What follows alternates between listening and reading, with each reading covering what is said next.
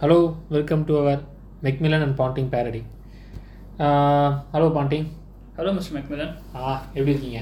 நல்லா இருக்கேன் நீங்கள் எப்படி? ஆ போகுதே. சரி ஓகே. இப்போது இன்னைக்கு நம்ம என்ன பார்க்க போகிறோம் நம்ம டபிள்யூடிசியோட we'll give our opinion on WTC okay. நம்ம ரிவ்யூ பண்ணுறது பெரிய ஆள் வரல நம்ம. ஆமாம் ஸோ அட்லீஸ்ட் என்ன நடந்தது நம்ம ஒப்பீனியன் வேணால் ஷேர் பண்ணணும் சரி ஓகே. ஆக்சுவலி நல்லா தான் இருக்குது சரி எனக்கு இப்போது டபிள்யூடிசி சொல்கிறீங்க அதாவது வேர்ல்ட் டெஸ்ட் சாம்பியன்ஷிப் இப்போ வந்து வேர்ல்ட் செஸ் சாம்பியன்ஷிப்னு சொன்னால் எனக்கு தெரிஞ்சு பேசின ஒரே கேப்டன் டிம் பெயின் தலைவன் அவர் வந்து பேர்லேருந்து சொல்லிட்டு இருக்கார் வேர்ல்ட் செஸ் சாம்பியன்ஷிப் தான் வந்து பார்க்கணும் இது பண்ணணும்னு சொல்லிட்டு. கடைசியில் பாவம் ஆஸ்திரேலியாவே வரல. நீங்கள் அதுக்கு என்ன சொல்ல வரீங்க? அது வந்து நம்ம வச்ச ஆப்பா? இல்லை சப்போஸ் ஆஸ்திரேலியா வந்து சவுத் ஆஃப்ரிக்காவுக்கு போய் டூரில் போய் ஜெயிச்சு ஜெயிச்சிருந்தா அவங்களுக்கு சான்சஸ் இருந்திருக்குமா? ஆக்சுவலி ஆஸ்திரேலியா ஷார்ட் டைம் இந்த ஃபுட் தான் சொல்லலாம். ஏன்னா இங்கிலாண்டில் போய் அழகாக ரைட் அண்ட் இது ஈஸியஸ்ட் ரன் அவுட் விட்டாச்சு. ஒரு மட்டமாக ரிவ்யூ வேஸ்ட் பண்ணியாச்சு. இது பரவாயில்ல. ஆஸ்திரேலியாவுக்கு வந்து ஓவர் ரேட்டில் போய் அசிங்கமாக பாயிண்ட்ஸ் லூஸ் பண்ணி. அதுவும் பரவாயில்ல. சவுத் ஆஃப்ரிக்கா போக மாட்டேன் ஆனால் ஐபிஎல் போவேன்னு இல்லாஜிக்கலாக ஸ்டேட்மெண்ட் கொடுத்து. யாராவது ப்ளேம் பண்ணோன்னா ஆஸ்திரேலியா டெம்சல்ஸ் தான் ப்ளேம் பண்ணிக்கணும். இல்லை ஆமாம் அது வேற இது. ஆக்சுவலி பார்த்தீங்கன்னா சவுத் ஆஃப்ரிக்கா எவனும் போகல. பேட் கமிஷன்லேருந்து எல்லாரும் ஆரம்பிச்சு இங்கே வந்து ஹோட்டலில் வந்து உட்காந்துருக்கானுங்க இன்ஃபேக்ட் சவுத் ஆஃப்ரிக்காவோட இந்தியாவில் தான் கொரோனா அதிகம். எக்ஸாக்டா இந்தியாவை வந்து சவுத் ஆஃப்ரிக்காவோட எவ்வளோ வருஷம் இருந்தது? ஆ அது லாஜிக்கே அவங்க புல் அவுட் பண்ணது. ஸோ அவங்க வெளில அவங்க தான் ஒரே ரீசன் இப்போ. சரி இப்போ அது விடுங்க. ஆஸ்திரேலியா விடுங்க. இப்போ பார்த்தீங்கன்னா இப்போ மேட்ச் மேட்ச்சுக்கு வருவோம். இப்போ வென்யூன்னு எடுத்துக்கிட்டோம்னா சவுத் ஆம்டனில் நடக்குது. எனக்கு ஒன்றும் புரியல. என்னன்னா சவுத் ஆம்டன் வந்து எதுக்கு சவுத் ஃபஸ்ட்டு வந்து வேர்ல்டு கப் சாம்பியன்ஷிப் ஃபைனல் வந்து ஃபஸ்ட்டு வந்து அனௌன்ஸ் பண்ணப்போ ஃபைனல்ஸ் வந்து லார்ட்ஸ் நடக்கும்னு சொன்னாங்க. அதுக்கப்புறம் இங்கிலாந்து வந்து இந்தியா கிட்ட வந்து மண்ணை கவிடுச்சு அதுக்கப்புறம் வந்து பார்த்தீங்கன்னாக்கா கொரோனா வந்ததுனால திடீர்னு சவுத் ஆம்டனில் வந்து பண்ணுறேன் அப்படின்னா. அதுக்கு என்ன ஒருவேளை இங்கிலாந்து ஆடினா லாட்ஸை நடத்துக்க வாய்ப்பு உண்டா? நீங்கள் உங்கள் அப்சர்வேஷன் ரொம்ப கரெக்டுங்க இங்கிலாந்து என்ன கண்டிப்பாக இருந்தாலும் லார்ட்ஸ் நடத்திருப்பாங்க. பட் ஆனால் லார்ட்ஸ் இல்லைன்னு சொல்லும்போது எனக்கு லாஜிக்கே புரியல. சவுத் ஆம்டனுக்கு ஹிஸ்ட்ரியே இல்லை. சும்மா. இங்கிலாந்து வைக்கணுங்க பேருக்காக ஏதோ ஒரு இடத்துல வைக்கணுமா இல்லை ஆக்சுவலி அவன் அவன் சொன்ன லாஜிக்ஸ் தெரியும்ல. சவுத் ஆம்பரன் கிரவுண்டு பக்கத்துலேயே ஹோட்டல் இருக்கு. ஃபர்ஸ்ட் ஃப்ளோர் வந்து டிவி கமெண்ட்ரி செகண்ட் ஃப்ளோர் வந்து இவன் பிளேயரு தேர்ட் ஃப்ளோர் வந்து இதுன்னு சொல்லி அப்படி வச்சிருக்கான். அதுக்கு நீங்கள் என்ன லாட்ஸில் ஏன் அந்த மாதிரி இல்லையா? லார்ட்ஸில் பக்கத்துலேயே லார்ட்ஸில் ஹோட்டல்னா கூட பக்கத்துல ஹோட்டல் இருக்கு. இது எக்ஸ்கியூஸ் புரியல. எனக்கு. பக்கத்து ஹோட்டல்லேருந்து வந்துடலாம். ஐபிஎல் தானே பண்ணிருக்கோம். அப்படி பண்ணி தானுங்க பஸ் வழியாக கொரோனா வந்தது பஸ் டிரைவர் வழியாக கொரோனா வந்து சொன்ன அதனாலையும் இருக்கலாமா? இல்லை ஏன்னா எனக்கு இன்னொன்றும் புரியல. ஏன்னா இப்போ லாட்ஸில் பார்த்து ஹிஸ்ட்ரி பெருசு.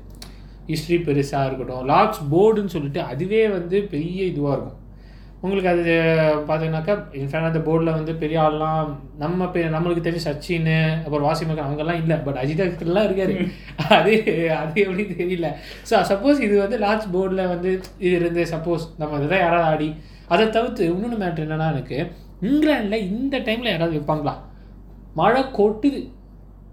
இதே மேட்ச் என்னன்னா பேரலாக விமென்ஸ் மேட்ச் நடக்குது. ஆ அது சொல்லுங்கள் இப்போ. அங்கே மழை பெய்யல. இங்கிலாந்து எப்போ வேணா ஒரு இன்னரண்ட் ரிஸ்க் இருக்க மழை. பட் ஆனால் ஒரே ஃப்ளாட் கான்செப்ட் இங்கிலாந்து என்னன்னா அவங்க கிரவுண்டை ஃபுல்லாக மூட மாட்டாங்க. ஃபுல் கிரவுண்ட் கவர் கிடையாது concept correct if you go to ஸ்ரீலங்கானா whole ground will get cover so whenever there's a downpour you will be you have guaranteed play once ground pour gets over but இங்கிலாந்தில் வந்து இந்த இந்தியாவிலே அப்படி தானே இந்தியாவிலே எல்லாமே இப்படிதான் ஆமாம் பட் இங்கிலாந்து ஹேபிட் என்னன்னா பிச்சை மட்டும் கவர் பண்ணுறது ஸோ இப்போ இந்த என்ன என்னதான் டவுன் போர் இருந்தாலும் இவங்க சப்போஸ் ஆஃப்டர்நூனே க்ளோஸ் மழை க்ளோஸ் ஆச்சுன்னா கூட evening can extend play because outfield வெட்டாக தான் இருக்கும் நெக்ஸ்ட் டே தான் போகணும். ஏன் அதனால தானே பேட் லைட்டு அப்புறம் இதுன்னு சொல்லி டிலே ஆச்சு. இன்ஃபேக்ட் ஃபஸ்ட்டு டாஸ் முடிச்சு ஃபஸ்ட் டே ஆடல. ஆமாம் ஆமாம் அது வந்து டிலே ஆகி தான் பண்ணாங்க. அப்போ வந்து மழையும் டிசிலாக தான் இருந்ததே தவிர அதுக்கப்புறம் செம்ம டிலே நம்ம வெயிட் பண்ண பாதி நேரம் வந்து மழையும் இல்லை லைட் சுமாராக இருந்தது. ஆனால் கிரவுண்ட் அவுட் ஃபீல்ட் வெட் அது இவங்க ரீசன் இவங்க மூட மாட்டேங்கிறாங்க கிரவுண்டை கரெக்ட் இவங்க கிரவுண்டு மூடாமல் அங்கே வைக்கிறது கொஞ்சம் கஷ்டம். பட் ஆனால் இன்னைக்கு இந்த இங்கிலாந்து எங்கானா இந்த ரிஸ்க் இருக்கும் ஆனால் இங்கிலாண்டில் ரிஸ்க் இருக்கும் கரெக்டு பட் இது வந்து இப்போது ஃபார் எக்ஸாம்பிள் இதே நான் ஒன்று சொல்கிறேன் இதே மாதிரி தான் பார்த்தீங்கன்னாக்கா வேர்ல்டு கப் நடந்தது இங்கிலாண்டில் வேர்ல்ட் கப் எவ்வளோ மேட்ச் வாட்ச் நம்ம இந்தியா நியூசிலாண்டே ஆனால் ரிசர்வ் டேலாம் போச்சு? கரெக்டு ஃபைனல்ஸ் ஆனால் வந்து ஃபைனல்ஸ் லாட்ஸ் தானே வச்சு பென் ஸ்டோக்ஸ் அடிச்சான். சரி அதை விடுங்க. அதே மாதிரி பார்த்தீங்கன்னாக்கா சாம்பியன்ஷிப் டூ தௌசண்ட் தேர்ட்டீன் ஆ. ஆனால் அதுவும் finals fifty over twenty over match ஆ? டுவெண்ட்டி ஓவர் மேட்ச் ஆமாம் அதுவும் டுவெண்ட்டி ஓவர் மேட்ச் ஆகி அதுவும் நல்லா க்ளோஸாக போச்சு.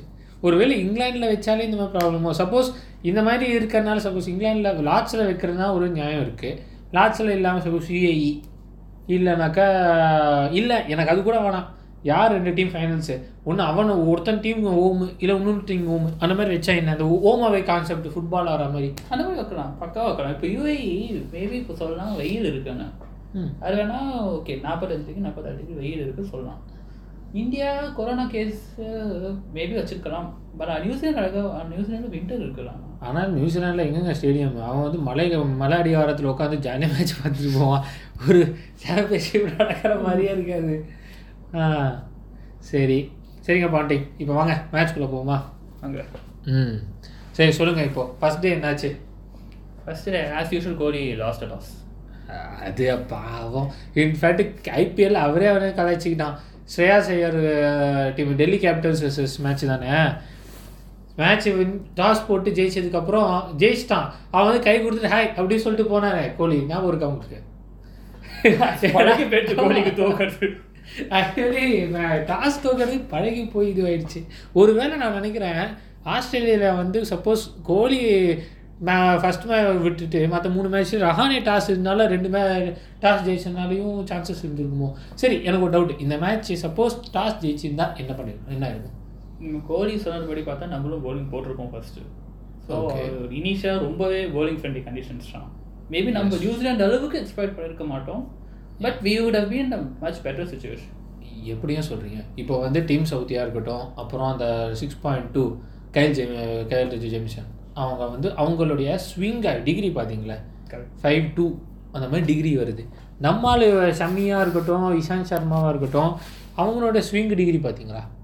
Zero point eight correct correct அவன் வந்து த்ரீ பாயிண்ட் டூ அந்த மாதிரி வருது. இங்கே ஜீரோ பாயிண்ட் எயிட்னு வருது. ஸோ நம்ம போலிங் போட்டாலும் இதே ரிசல்ட் தான் வரும்னு சொல்கிறீங்களா நான் வந்து நம்ம ஃபர்ஸ்ட் இன்னிங்ஸ் வந்து டூ ஃபார்ட்டி நைன் ரன்ஸில் தூக்கிருக்கோம் இப்போ அதுக்கு என்ன சொல்ல வரீங்க? நம்ம வந்து கண்டிப்பாக அவங்க ஃபஸ்ட்டாக இருந்தால் சொல்ல முடியாது பட் டூ ஃபார்ட்டி நைன் அளவுக்கு விட்டுருக்க மாட்டோம். ஏன்னா நியூசிலாந்து வந்து டு பி ஆனஸ் அவங்க ஆடுற போது it was not as hard as it was with India இந்தியாவுக்கு ரொம்ப ஓவர் காஸ்ட்டாக இருந்தது. அப்படி ஓகே இப்போ அப்படியே சொல்றீங்க இப்போ ஃபர்ஸ்ட் எடுத்தோன்னே எடுத்தீங்களா இந்தியா டாஸ் ஆச்சு டாஸ் வின் பண்ணி ஆடினாங்க. Sixty six no loss but sir sixty two no loss sixty six தப்பாக சொல்லிட்டேன். சிக்ஸ்டி டூ நோ லாஸ் இவன் அவன் பேர் என்ன? ரோஹித் சர்மாவும் சரி சுப்மன் கில்லும் சரி நல்லாவே ஆடிட்டு இருந்தாங்க.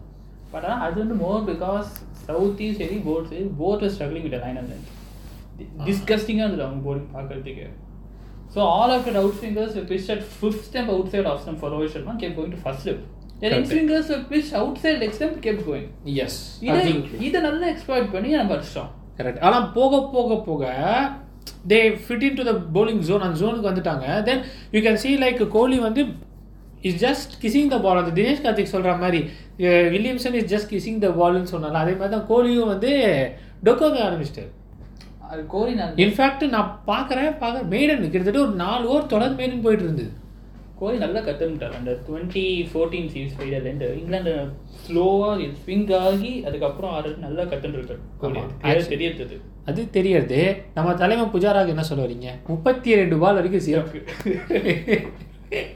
இல்லை என்ன சொல்ல வரீங்க? முப்பத்தி ஆறு பால் வரைக்கும் ஜீரோ நம்ம முப்பத்தி ஆறு பால்ல தான் ஃபர்ஸ்ட் ரன் அடிக்கிறாரு அவரு. ஆ.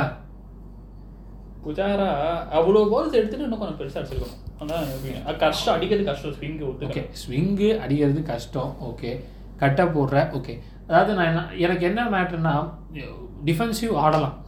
இது ஓவர் டிஃபென்சிவாக இருக்குது அவனோட மோட்டிவ் எனக்கு புரியுது. புஜாராவோட most of the motive was to to tire the bowler. யார் போகிறாலும் டயர் நல்லா டயர் பண்ணிட்டு இது பண்ணணும் அப்படின்னு சொல்லி. ஆனால் நியூசிலாந்து இருக்குது நாலு அஞ்சு ஃபாஸ்ட் இருக்கிற அஞ்சு ஃபாஸ்ட் பவுலரு நீங்கள் ஒருத்தரை டயர் பண்ணாலும் அதே லைன்ஸ் ஸ்விங்கில் போகிற இன்னொருத்தனை கொண்டு வரான் இப்போ ஃபார் எக்ஸாம்பிள் இன்னொரு லாஜிக் இதுக்கு இடிக்கிறது என்ன? சாரி பண்ணுறேன் No issues. இன்னொரு லாஜிக் என்ன இடிக்கிறதுனா இதே வந்து போரை டயர் பண்ணி இந்தியா ஆஸ்திரேலியா வெயில டயர் பண்ணலாம். லாஜிக் இருக்கு. இந்த வெதர்ல டொக்கு வச்சா ஒன் பீட் ஆஃப் ஸ்வெட் கூட வர போறது இல்ல எப்படி டயர் பண்ண போறாரு கரெக்டு ஆக்சுவலி கரெக்டு இன்ஃபேக்ட் அதே மாதிரி அதே மாதிரி ஆஸ்திரேலியாவில் பார்த்தீங்கன்னாக்கா உங்களுக்கு டயர் பண்ணுறீங்க அப்படின்னா அவனுக்கு நேத்தன் லைன் மாதிரி ஒரு ஸ்பின் போலரோ இல்லைனாக்கா கொஞ்சம் அடிக்கிறதுக்கு நம்ம புஜாரா ஸ்பின்லையும் ஸ்பின் நல்லா ஆடுவோம். ஃபாஸ்ட்டோட ஸ்பின் நல்லா ஆடுவோம். அதுவும் எல்லாருக்குமே தெரியும். நேத்தன் லைனை போட வைப்பாங்க. இல்லைன்னா திடீர்னு லாபிஷன் அவனை போட வச்சு ஸ்பின் போலர் போட வச்சு அப்போது ரன்ஸ் இது பண்ணுறதுக்கு வாய்ப்பு உண்டு. ஆனால் வந்து இப்போது இப்போ இவன் எடுத்துக்கோ அஞ்சு பேருமே அஞ்சு ஃபாஸ்ட் போலர் அஞ்சு பேருமே பார்த்தீங்கன்னாக்கா இப்போ வந்து டீம் சவுதியாக இருக்கட்டும் அப்புறம் போல்ட்டு அப்புறமா கேல் ஜேமிசனு அப்புறம் வேக்னரு. ஸோ இவங்க நாலு பேருமே பார்த்தீங்கன்னா ஒருத்தனுக்கு ஒருத்தர் சலிச்சவன் கிடையாது. ஒரே கிட்டத்தட்ட சேம் லைனர்லேருந்து ஒரு கன்சிஸ்டன்சியோ நல்லாவும் போடுறாங்க. ஸோ நீங்கள் வந்து இவங்களை நீங்கள் டயர் பண்ணி ஆடுறதுங்கிறது அந்த மெத்தடு இதுக்கு சூட் ஆகல நான் நான் நினைக்கிறேன். நீங்கள் என்ன சொல்கிறீங்க ஒன்று டூ ஸ்கூல்ஸ் ஆஃப் தாட் இருக்குது ஒன்று வந்து Pujara was trying to go tire them out second வந்து அடிக்கவே முடியல. ஏன்னா இது வந்து இப்போ எப்படி பேக் பண்ணேன்னா வில்லியம்சனும் பெரிய ஸ்ட்ரெச்சுக்கு வந்து சுத்தமாக அடிக்கல. Correct hundred balls fifteen runs from hundred balls பெரிய கோலியும் சேம். ஸோ எனக்கு மேபி வந்து டயர்ட் பண்ண மோட்டுவா ஆர் அடிக்கவே முடியல. ஓகேங்க அது ஓகே ஒத்துக்கிறேன். அதுக்குன்னு நீங்கள் வந்து ஒரு fifty two balls eight runs நீங்கள் வந்து இப்போது வில்லியம்சன் வந்து ஹண்ட்ரட் பால்ஸ் ஃபிஃப்டீன் ரன்ஸ் அடிச்சாருன்னு சொல்லி நம்ம இதுவாக சொல்கிறோம் but he scored about forty five runs something so forty fifty runs அந்த ஸ்கோர் அடிச்சார்ல. அது ஹெல்ப் இல்லை இங்கே வந்து புஜாரா ஒரு eight runs single digit runs வந்து ஹெல்ப் இல்லைல்ல. நான் சொல்கிறேன் ஒரு தேர்ட்டி ரன்ஸ்க்கு மேலே இருந்தால் கூட இட் வில் ஹெல்ப் ஆமாம் ஆமாம் இந்த மேட்ச் சினாரியோ பார்த்து தேர்ட்டியே மேட்ச் வினிங் இன்னிங்ஸ் மாதிரி இருக்கு. ஆ, அவ்வளோ கஷ்டமா இருக்கு அடிக்கிறதுக்கு. அப்போ இவ்வளோ பால்ஸ் எடுத்துட்டு கிவ் அவே பண்ண மாதிரி தான் இருக்கு. கரெக்ட் ஸோ அப்போது இந்த இதுக்கு அவரோட இது ஒர்க் அவுட் ஆகலை. ஏன்னா இது வந்து எப்படி சொல்கிறதுனா புஜாரா வந்து ஆஸ்திரேலியா டூர்லேயும் பர்ஃபார்மன்ஸ் சூப்பர்லாம் நான் சொல்ல மாட்டேன். இன்ஃபேக்ட் காபா டெஸ்ட்டில் வந்து ஃபிஃப்டி ரன்ஸ் அடிச்சார். அது நான் ஒத்துக்கிறேன். காபா டெஸ்ட்டு செகண்ட் இன்னிங்ஸ் மட்டும் ஃபிஃப்டி ரன்ஸ் அடிச்சார். மற்றபடி அவர் எனக்கு பெருசாக ஆன மாதிரி எனக்கு- தெரியல. உங்களுக்கு எதாவது தெரியுதா? அவர் ஆனஸ்டாக சொன்னால் twenty eighteen nineteen nationals Australia tour வந்து fantastic but after that is man of the series அவங்க தானே man of the series. After that அவர் ஆவரேஜே வந்து டுவெண்ட்டி எயிட் ஸோ இந்தியா மாதிரி ஒரு டீமில் ஒன் டவுனாக இறங்கிட்டு ஆவரேஜ் ஆஃப் டுவெண்ட்டி எயிட் வந்து ஸ்கோர் அதுவும் ஆஸ்திரேலியா முடிச்சுட்டு ஆடின சீரீஸ்லாம் வந்து நிறைய இந்தியாவில் ஆடணும் கோலி பாட்டுக்கு ஃப்ரீயாக ரன்ஸ் அடிச்சிருந்தார் இந்த சீரீஸ்லாம் correct in fact England series அதுவும் ஒன்றுமே பண்ணல. ஆ. ஸ்பின்னுக்கு நல்லா ஆடுவேன்னு சொல்லுவேன் ஆனால் ஸ்பின் ஸ்பின் சர்ஃபேஸ்லேயே சரியா ஆடலையே பூஜாரா? அங்கேயும் அவர் வந்து சரி எல்லா மேட்ச்லேயும் வந்து கட்ட மட்டுமே போடுறாரு. ஓகே நான் ஒத்துக்கிறேன் அவரோட பேட்டிங் ஸ்டைல் அந்த மாதிரி இருக்கலாம். பட் நான் என்ன சொல்ல வரேன்னா தேர்ட்டி சிக்ஸ் பால்ஸ்க்கு நீ வந்து ஒரு ரன் அடிக்கிறதுக்கு பதிலாக at least you can score about one runs in twelve balls ஒரு டூ ஓவர்ஸ் இல்லை three overs you can take ஒரு எயிட்டீன் பால்ஸ் டுவெண்ட்டி பால்ஸ் இது பண்ணிவிட்டு அதுக்கப்புறம் நீ ஒன் ரன் அடிக்கலாம்ல. அப்படியும் பண்ணலாம். அப்படின்னா தேர்ட்டி சிக்ஸ் பால்ஸ் எடுத்தா எதுக்கு விக்கெட் விடணும் இவ்வளோ நாள் நின்னாச்சு. இன்னும் கொஞ்ச நேரம் நின்று அட்லீஸ்ட் ட்ராகர் கடைசி ஹெல்ப் பண்ணிருக்குமே. கரெக்ட் இல்லை செகண்ட் இன்னிங்ஸ்லேயே நின்றுருக்கலாம் நின்றுக்கலாம். மீக் டிஸ்மிஸ் செகண்ட் இன்னிங்ஸில் எஸ் ஸோ எனக்கு actually I'm really critical about புஜாராவும். அது நான் வந்து இவ்வளோ இது பண்ண முடியுமான்னு சொல்ல முடியல. இப்போ வந்து நம்ம பேட்டிங்கோடைய டாப் ஆர்டர் எடுத்துப்போவாங்க இப்போது Rohit and Shubman Gill okay played decently in first of நான் இன்ஃபேக்ட் ரோஹித் சர்மா வந்து நான் வந்து என்னென்னா இது வரைக்கும் ஹண்ட்ரட் ஓவர்சீஸில் டெஸ்ட்டில் அடிச்சது இல்லை சரி அவன் அடித்த இந்த ஃபார்மை பார்த்துட்டு ஓகே ஹண்ட்ரட் அடிச்சிடுவான் போல இருக்கு. ஓ அடிச்சிருந்தா செஸ் சாம்பியன்ஷிப் ஃபைனலில் வந்து எப்படி நம்ம நைன்டி சிக்ஸ் ஃபைனலில் அரவிந்த் சில்வா ஹண்ட்ரட் அடித்தார் அந்த மாதிரி ஒரு பெரிய பேர் வரும் அப்படின்னு நினச்சேன். பட் ஆனால் இதுவாகிடுச்சு அதுக்கு என்ன சொல்ல அதுக்கப்புறம் பார்த்தீங்கன்னாக்கா ரோஹித் சர்மா சுப்மம் கில்லு புஜாரா அப்புறம் கோலி அண்ட் ரஹானே. ஸோ நீங்கள் வந்து நம்ம டாப் ஆர்டர் வந்து இந்த மேட்ச்லேயே சரியாக பர்ஃபார்ம் பண்ணலையோ நான் நினைக்கிறேன். ஃபஸ்ட் இன்னிங்ஸ் செகண்ட் இன்னிங்ஸ் நம்ம ஃபஸ்ட் இன்னிங்ஸ் மட்டும் பேசுவோம். சரியாக பர்ஃபார்ம் பண்ணலையோ நான் நினைக்கிறேன். இன்ஃபேக்ட் ஸோ அதுக்கு அதுக்கு நீங்கள் என்ன சொல்ல வரீங்க? இது இது எனக்கு எங்கேன்னு தோணுதுன்னா நம்ம இது இந்த இந்த டாப் ஆர்டர் நான் பெர்ஃபார்மிங் வந்து ஆ- ஆஸ்திரேலியா சீரீஸ்லேருந்து சரியா இல்லையோ? நான் பார்த்த வரைக்கும். ஏன்னா நீங்கள் என்ன சொல்ல வரீங்க? நீங்கள் உங்கள் அப்சர்வேஷன் கரெக்ட் நம்ம நிறையா கிராக்ஸ் அண்ட் பேப்பர் அவுட் பண்ணிட்டோம். நம்ம கேபா டெஸ்ட்னால அந்த அவ்வளோ பெரிய வின்னால நம்ம நிறையா வீக்னஸை மறந்தே போயிட்டோம். கரெக்ட் ஒன்று வந்து நம்ம ரொம்ப இன்கன்சிஸ்டண்ட்டாக இருக்குது நம்ம மெயின் பேட்டிங் ஆர்டர். இப்போ ரஹானே வந்து நல்லா அடிச்சார். மெல்பர்னில் ஹண்ட்ரட் எல்லாம் ஒத்துக்கிறாங்க but hot and cold blow பண்ணிருக்காரு. ஐதர் அது சூப்பராக அடிக்கிற ரொம்ப ஆவரேஜ் ஸ்ட்ரெச்சாக போயிட்டுருக்கு. அது து- இது வந்து இந்தியா மாதிரி டீம் பார்த்த மாதிரி Rahane மெல்பர்னில் hundred. But outside of it episode போருன்னா சத்தியமாக சொல்ல மாட்டேன். பட் அடுத்து அந்த இன்னும் ஒரு செம்ரன்ஸ் ஆஃப் கன்சிஸ்டன்சி தேவை. ஏன்னா இவ்வளோ பெரிய இந்தியா மாதிரி இப்போ நம்பர் ஒன் WTC இந்த மாதிரி டீமில் வந்து இப்படி பெர்ஃபார்ம் பண்ணிட்டா இப்போ ஒரு ஒரு கொலோக்கியல் டேர்ம் இருக்கு இப்போ ட்ராவலிங் பேக்கேஜ் அதாவது மீறி பேர் நல்லா ஆடுறாங்க இவங்க தூக்கி போகிற மாதிரி. இவ்வளோ பிளேயர் அது கேட்டகரியில் போகிறது இல்லை நீங்கள் ஆக்சுவலி ரஹானே நீங்கள் ட்ராவலிங் பேக்கேஜும் சொல்ல முடியாதுல்ல. ஏன்னா செகண்ட் மேட்ச்சு இன்ஃபேக்ட் அந்த செஞ்சுரி இல்லைன்னா ஜெயிச்சிருக்க முடியாது. அவரும் அவரும் அந்த ஜடேஜாவோட பார்ட்னர்ஷிப் இல்லாமல் ஜெயிச்சிருக்க முடியாது. ஸோ நான் ஜடேஜாவை நீங்கள் ட்ராவலிங் பேக்கேஜ் நான் அது நான் என்னோட இதில் நான் ஒத்துக்க மாட்டேன். நான் வந்து வேணா புஜாராவை வேணா சொல்லுவேன். புஜாரா சொல்லலாம். ஏன்னா கிட்டத்தட்ட எனக்கு இங்கிலாந்து டூர்லேயே அவர் அடிச்ச மாதிரி தெரில அவர் வந்து சரி ஓகே ஆஸ்திரேலியாவில் வந்து அதுக்கு முன்னாடி நல்லா செம்மையாக போன சீரிஸ் அடிச்சாரு. சரி ஓகே இதே அடிப்பார் நினச்சி ஆக்ஷன் போனால் அங்கேயும் சரியா இல்லை. இன்ஃபேக்ட்டு இங்கிலாந்து டூரில் வந்து பேட்ஸ்மேன் அடிக்காமல் நம்மளோட middle order Ashwin century ah ah. So அது மாதிரி தான் போச்சே தவிர இன்ஃபேக்ட் வாஷிங்டன் சுந்தர் கூட சென்னை மேட்ச்சில் வந்து எயிட்டி ரன்ஸ் அடிச்சார்ல. ஸோ அது அந்த மாதிரி தானே போகுது. ஸோ நீங்கள் அதுக்கு என்ன சொல்கிறீங்க நம்மளோட டாப் ஆர்டர் பே வந்து ஒரு இன்கன்சிஸ்டன் நீங்கள் புஜாராவாக இருக்கு இன்ஃபேக்ட் கோலியே எடுத்துங்களேன். நீங்கள் என்ன கோலியோட பேட்டிங் இதை பற்றி என்ன சொல்கிறீங்க இன்ஃபேக்ட் எனக்கு தெரிஞ்சு போன வருஷம் தான் எந்த ஃபார்மேட்லையுமே செஞ்சுரியே இல்லை நினைக்கிறேன். இல்லை. ஆ. இப்போ ராணே நான் ட்ராவலிங் பேக்கேஜ் எப்படி சொல்றேன்னா இந்த செகண்ட் டெஸ்ட் அடிச்சாரு. பட் தேர்ட் அண்ட் ஃபோர்த் வந்து பியூர் இஸ் கேப்டன் அது அப்படி பண்ணாரு. இங்கிலாந்து டூருமே அவர் அடிச்சாரு பட் அடிக்காத ஃபேஸ்ல வந்து ரொம்ப ஆவரேஜ் பட் ட்ரபிள் வித் பிளேயர்ஸே ரஹானே வந்து ஒன் டைம் இது போலிங் போட மாட்டார். ஸோ ஐடர் பேட்டிங் நல்லா அடிப்பார் ஆல் அவர் பாட்டுக்கு ஃபீல்டிங்கில் தான் உட்காந்துட்டு பட் இந்த மாடர்ன் டே அது வரி அப்படி கொஞ்சம் கஷ்டம். நீங்கள் கோலியும் போலியும் போட மாட்டார்ல?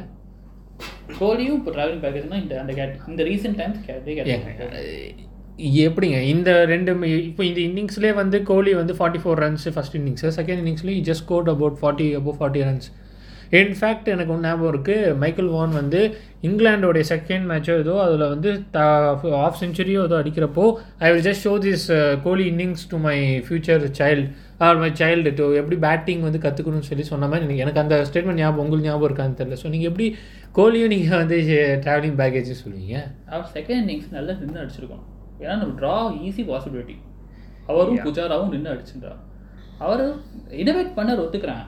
ஆனால் விட்டுட்டு போயிட்டாரு. தேர்ட்டி ரன்ஸ் அடிச்சு வெளியே ஜேமிசன் வந்து எல்பிடபிள்யூ ஈக்குவேஷன் விட்டு வெளில எடுத்தாரு. கரெக்டு அதை இங்கே விட்டுட்டு நிக் பண்ணிட்டு போயிட்டார். வெதர் இன்ஃபேக்ட் கிரீஸை விட்டு வெளியில ரொம்ப நேரம் நின்று ஆடிட்டு இருந்தாரு. எல்பிடபிள்யூ சக்ஸஸ்ஃபுல் எடுத்தாச்சு ஈக்குவேஷன் விட்டு. இதை போய் விட்டாரு. இப்போ இப்போ சார் யார் வேணா அவுட் அந்த பால் ஓகே ஒத்துக்கலாம். பட் ஆனால் கோலி யாருமே யார் மாதிரி? இல்லையா அவர் வந்து number one batsman Yeah. Captain அவர் எக்ஸ்பெக்டேஷன் ஜாஸ்தியாக இருக்கும்போது இந்த மாதிரி பண்ணால் கொஞ்சம் கஷ்டம்.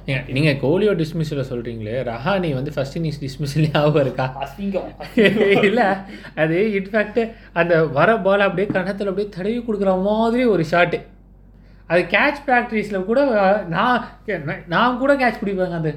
அவ்வளோ ஈஸியான ஒரு இதுங்க. அதை விட என்ன வகைன்னா அந்த பாலுக்கு ஜஸ்ட் முன்னாடி அந்த ஃபீல்டு. வேக்னர் வச்சிருக்காரு. கரெக்ட் ஜஸ்ட் அந்த ஒரு பால் முன்னாடி அந்த ஃபீல்டு அந்த ஃபீல்டு நகர கூட தேவையில்ல. நின்ன இடத்துலயே அப்படியே அப்படியே கேட்ச் அப்படியே வருது. அவர் இப்போ அந்த ஃபீல் செட்டப் ஆக்சுவலாக New Zealand and Williamson even McCullum கூட ரொம்ப common diamond pattern field setup மாதிரி. அவங்க என்ன பண்ணுவாங்க? Deep mid wicket mid wicket square leg அப்புறம் ஃபைன் அந்த மாதிரி வச்சிருவாங்க. ஒரு டைமண்ட் பேட்டர்ன் மாதிரி. அதை வச்சுட்டு வேக்னர் வச்சு ஷார்ட் ஷார்ட்டாக போடுவாங்க. இப்படி விக்கெட் வரும். இப்போ சில பேர் ரொம்ப ஸ்மார்ட் டாக்டிஷியன்ஸ் இருக்காங்க. இப்போ மேத்யூ வெயிட் மாதிரிலாம் ட்ரை பண்ணாரு அரௌண்ட் விக்கெட் வேடு பண்ணி வேடு உடம்புல வாங்கி முடிச்சு உடம்புல வாங்கிட்டு பார்த்தேன். அந்த இது இல்லாமா தெரியும். ரஹானி மோர் தென் கேப்பபிள் எனக்கு தெரிஞ்சு ரஹானி ஃபார்ட்டி நைன்ல இருந்தாரு. இந்த ஃபிஃப்டி அடிக்கிறோம் இந்த டிஸ்ட்ராக்ஷன்லேயே விட்டார். இல்லை இன்ஃபேக்ட் அந்த பால் அவன் அவர் விட்டுருக்கலாம். அழகாக விட்டுருக்கான் விட்டுருந்தா கூட ஒன்றும் இல்லை. இல்லைன்னா அது புல் அடிக்கணும் கூட அவசியம் இல்லை. ஸோ அந்த ஸ்டேட் ஆஃப் மேட்சே தேவையே இல்லை. எஸ் ஏன்னா அப்போ அவரும் சரி கோலியும் சரி டொக்கு வச்சுக்கிட்டே தான் அடிச்சிட்டு இருந்தாங்க. அதாவது எப்படின்னா அக்ரெசிவாக ஆடல. டிஃபென்சிவாக தான் ஆடிட்டு இருந்தாங்க.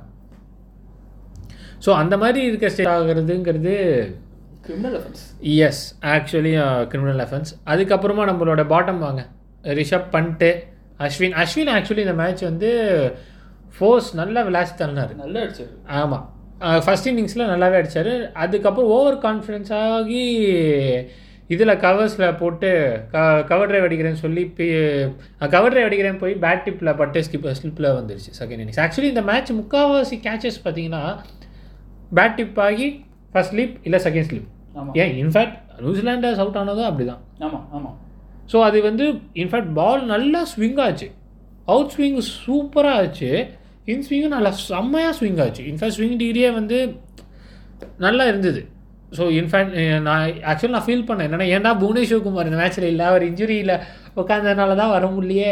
இருந்ததுன்னா is a very better platform but என்னை பொறுத்த ஓகே ஸோ என்னை பொறுத்த வரைக்கும் நான் இஷாந்த் சர்மா இன்னும் நல்லா ஸ்விங் பண்ணியிருக்கலாமோ? ஏன்னா இப்போ கூட பார்த்தீங்கன்னா நான் முன்ன முன்னாடி கூட யூடியூப்பில் வந்து இஷாந்த் சர்மா வந்து எப்படி ஸ்விங் பண்ணி ஆஸ்திரேலியாவில் ரிக்கி பாண்டிங் அதான் அவங்கள தான் two thousand eight two thousand eight so Vicky Ponting எப்படி விக்கெட் எடுத்தாருன்னு சொல்லிட்டு அது வேற லெவல் ஸ்விங்கு அப்போ அவருக்கு வந்து டுவெண்ட்டி இயர்ஸோ டுவெண்ட்டி ஒன் இயர்ஸோ தான் இருக்கும். ஆமாம் ஆமாம் ரொம்ப சின்ன பையன் அப்போ. ஆ சூப்பராக ஸ்விங் பண்ணி விக்கெட் அந்த ஸ்விங்கை வந்து இங்கே பண்ணால் நியூசிலாண்டுக்கும் கொஞ்சம் விக்கெட் விழுந்திருக்குமோ? கரெக்டாக அந்த அந்த இஷாண்ட்டும் இந்த இஷாண்ட்டும் ரொம்ப டிஃப்ரெண்ட் பாடி இட்ஸ் ஒரு ஆக்ஷன் எல்லாம் மாறி கரெக்டு அது ரிஸ்டில் நிறைய ஒர்க் பண்ணி ரிலீஸ் பண்ணி சேஞ்ச் ஆகி ட்ரபிள் இஸ் இந்த கண்டிஜென்ட் ஆஃப் ஃபாஸ்ட் பர்சன் யாருமே particularly not not one for swing bowling. எல்லாருமே சிராஜ்? சிராஜை கூட்டி வந்திருக்கலாம். பட். ரிஸ்க் அதிகம். Siraj inexperience inexperience plus runs நிறையா கொடுத்துட்டாருன்னா. லூஸ் பால்ஸ் நிறையா போடுவார்ல அவர். ஆமாம் ஆமாம் ஆமாம் ஸோ அது ஒன்று இருக்குது நீங்கள் சொல்கிற மாதிரி எனக்கு நல்ல ப்ராப்பர் ஸ்விங் bowler புவனேஸ்வர் மாதிரி கூட்டிட்டு போயிருந்தா நல்லா வந்துடும் ஆமாம் பட் அவர் பாவம் அவர் எப்போ பார்த்தாலுமே இன்ஜுரியில தான் இருக்கார். சரி இப்போ வந்து நம்மளோட பாட்டம் எண்ட் வாங்க நம்ம அதை பேச போய் நம்ம இங்கே போயிட்டோம். ஆக்சுவலி ரிஷப் பண்ட்டு ஆக இருக்கட்டும் ரவீந்திர ஜடேஜாவாக இருக்கட்டும். ஸோ பண்ட்டும் வந்து அவ்வளோவா இந்த மேட்ச் பெர்ஃபார்ம் பண்ணல. ஃபஸ்ட் இன்னிங்ஸ்லும் சரி. ரவீந்திர ரவீந்திர ஜடேஜாவோட இன்னிங்ஸ் எனக்கு இந்த மேட்ச் பார்க்குறப்போ எனக்கு ஒன்று என்ன ஆச்சுன்னா அவர் வந்து அவர் பேட்டிங்கில் இருக்கார். இன்ஃபேக்ட் ஷமி ஆடுறப்போ கூட சரி ஓகே டேல் அண்ட் போலர்ஸ் யாராக வந்தாங்கன்னா அவங்க கிட்ட இருக்கிற இதை போயிட்டு விக்கெட்டு கொடுத்துட்டு அவர் வந்து நான் ஸ்ட்ரைக்கர் ரெண்டில் நிற்கிறாரு ஆமாம் ஆமாம் நான் நிறைய நோட்டீஸ் பண்ணி எதுக்கு? ஏன் அவன் ஃபஸ்ட்டு போலரு அவன்கிட்ட எதுக்கு நீ ஸ்ட்ரைக் கொடுத்து நீ எதுக்கு ஒன் ரன் அடிச்சு நான் ஸ்ட்ரைக் ரெண்டு வர? You should take the responsibility and to bat right so அதுதானே அவரோட ரெஸ்பான்சிபிலிட்டி ஒரு ஆல்ரவுண்டராக இருந்துக்கிட்டு ஆமாம் அது ஏன் இது நடந்தது? ஒரு வேளை என்ன ஆக்சுவலி எனக்கு புரியல ஜடேஜா ஏன் இப்படி பண்ணாரு அவர் ஆக்சுவலி அவர் ஸ்ட்ரைக் எடுத்துருக்கணும் அவரே சிங்கிளாக எடுத்து நான் ஸ்ட்ரைக்கர் ஓடுற அவ்வளோ இன்ட்ரெஸ்ட் ஏன்னா இன்ஃபேக்ட் அவர் ஸ்ட்ரைக் எடுத்து ஆடுற ஆள் தான். ஆமாம் ஆமாம் இன்ஃபேக்ட் நல்லா இந்த சிஎஸ்கே மேட்ச்சில் கூட ஒரு one over forty two runs அடிச்சார்ல. So strike எடுத்து ஆடுற ஆள் தான். ஆனால் ஒருவேளை அவருக்கு அந்த பால் ஸ்விங்கு பண்ணுற பயங்கரமாக ஸ்விங் ஆடுறனால ஆட முடியாமல் இல்லை சிங்கிள் அடித்து அந்த மாதிரி பண்ணலான்னு ஐடியாவில் இருந்தாரோ? அதுவும் ஒத்துக்க மாட்டேன். நம்ம நியூசிலாண்டோட செமிஃபைனல்ஸ் ஆல்மோஸ்ட் சிமிலர் கண்டிஷன்ஸ் சூப்பராக அடிச்சது தோனியோட. கரெக்டு தான். ஆமாம் இன்ஃபேக்ட் ஆமாம் world cup in fact Ravindra Jadeja மட்டும்தான் நல்லா அடிச்சார். அந்த மேட்ச் ஆனால் ஞாபகம் இருக்குது So, அந்த மாதிரி கேஸ் எனக்கு ஏன் இப்படி பிஹேவ் பண்ணது தெரியல. மேபி அவருக்கு இன்னும் கொஞ்சம் ரெஸ்பான்சிபிலிட்டி கொஞ்சம் அடிச்சுட்டா மேபி டூ டுவெண்ட்டி ஃபைவ் கொஞ்சம் ஜாஸ்தியாக வந்துருக்கலாம். கரெக்டுங்க பட் நம்மளோட இன்னொரு பிரச்சனை என்னன்னா நம்ம பேட்ஸ்மேன் பேட்டிங் தான் ஆடுவார் bowlers bowling தான் போடுவாங்க. ஆமாம் நம்மளுக்கு வந்து இந்த ஆல்ரவுண்ட் இப்போ சீரியஸாக அடிக் பண்ண மிஸ் பண்ணோம் நம்ம. ஹர்திக் பாண்டியா ஓகே பட் அவரால் போலிங் இப்போ போட முடியாது. நாலு ஓவருக்கு மேலே போடுறதே அவருக்கு கஷ்டம்னு அந்த ஒரு ஃபிட்னஸ் இஷ்யூன்னு ஒன்று போயிட்டு இருக்குல்ல அவருக்கு. ஆமா. ஆமா. நம்ம என்ன பிரச்சனை? மேபி நம்மளுக்கு இஷாண்டோ ஷமியோ இன்னும் கொஞ்சம் பேட்டிங் ஆனால் பெட்டர் ஏன்னா இப்போ நீங்கள் நியூசிலாண்ட் எடுத்துக்கோங்களேன் சவுத்தி சூப்பராக ஆடுவார். அவர் இன்ஃபேக்ட் இப்போ ப்ரெசென்ட் கேஎல் ஜேமிசன் கல் ஜேம்ஸ் அடி ரெண்டு சிக்ஸு அவர் பியோர் தெரியுது பேட்ஸ்மேன் போலரை கன்வெர்ட் பண்ணாருன்னு தெரியுது. ஆமாம் ஜேமிஸ் சவுத்தி வந்து நீங்கள் ஆனால் இந்தியாவில் நீங்கள் சொல்கிறீங்களா அஸ்வின் இருக்காரு. அஸ்வின் மட்டும்தான் இருக்குது அஸ்வின் மட்டும்தான் இருக்கு மூணு ஃபாஸ்ட் ஒன்றுமே தெரியாது. அது கரெக்டு ஸோ அப்போ இப்போ கான்வே டூ ஹண்ட்ரட் அடிச்சாரு. அதே மேட்ச்ல வந்து பேக்னரும் அவரும் partnership Wagner beautiful cover drive ஒரு beautiful glance almost Graeme Smith பார்க்குற மாதிரி இருக்கு. அவங்க எல்லாருமே பேட்டிங் ஆடுவாங்க. நம்ம Southee highest number of sixes for among present cricketers. Highest top ஃபைவ்ல இருக்காரு. அப்படியா? ஸோ எல்லாருமே அப்படி அடிக்கிற கேட்டகரி கேட்டகரி நம்மளுக்கு அப்படி கிடையாதுன்னு அவருக்கு ரொம்ப ரொம்ப கொஞ்சம் பிரச்சனை பண்ணிது ஏன்னா நம்மளுக்கு பார்த்தா பந்த் அஸ்வின் ஜடேஜா அதுக்கு யாரும் அடிக்க மாட்டாங்க. எஸ் நான் ஆமாம் இன்ஃபேக்ட் எனக்கு இன்னும் ஞாபகம் இருக்குது சுபம் கில் வந்து ஒரு பேட்டியில் வந்து காவா டெஸ்ட்டில் வந்து பண்ட் அவுட் ஆகிட்டானாக்கா கீழே பின்னாடி பேட்டிங் ஆடவே ஆள் இல்லை. ஸோ பண்ட்டு நின்றனால தான் நாங்கள் காவா டெஸ்ட்டே ஜெயிச்சோம்னு சொல்லிட்டு எனக்கு நான் அந்த கிரேட் கிரிக்கெட்டர்ஸ் அவங்களுக்கு பேட்டி கொடுக்குறப்போ சுபம் கில் சொல்லியிருந்தார். அதே ஞாபகம் இருக்குது அது ஆக்சுவலி இது ரொம்ப நாளாகவே ஒரு இது ஒருவேளை இந்தியா செலக்டில் வந்து ஆல்ரவுண்டர்ஸ் அதிகமாக கொண்டு வரணுமோ? ஏன்னா எனக்கு வந்து இப்போ இதுக்கு முன்னாடி நம்ம டூ தௌசண்ட் தேர்ட்டீனாக இருக்கட்டும் லெவனாக இருக்கட்டும் நீங்கள் அதில் பார்த்து ஜாகிர் கானு ஸோ நீங்கள் எந்த ஒரு பீரியடாக எடுத்தாலும் சரி இந்தியாவோட பேட் நீங்கள் வந்து அது போலர்ஸ் வந்து சரியாக பேட் பண்ண மாட்டாங்க. நீங்கள் அது நீங்கள் இப்போ திடீர்னு எப்படி நீங்கள் எக்ஸ்பெக்ட் பண்ணுறீங்க ஸோ நம்ம வந்து ஆரம்பத்துலேருந்தே நம்ம எயிட்டி த்ரீ வேர்ல்டு கப் வேணால் எடுத்துங்க. அங்கே வேணால் போலர்ஸ் வேணால் பேட்டிங் பண்ணுறதுக்கு வாய்ப்பு சேஞ்ச் சேஞ்சஸ் உண்டு. இவர் கபில் தேவாக இருக்கட்டும் அவங்கலாம் ஓரளவு நல்லாவே பேட் பண்ணுவாங்க. இன்ஃபேக்ட் கபில் தேவன் செவன்டி ஃபைவ் ரன்ஸ் கூட அடிச்சிருக்காரு. ஸோ ஆனால் நம்ம எனக்கு தெரிஞ்ச வரைக்கும் தாதா கங்குலி ஸ்டைல்லேருந்து அதை நம்ம எடுத்துப்போம். ஏராலேருந்து எடுத்துப்போம்.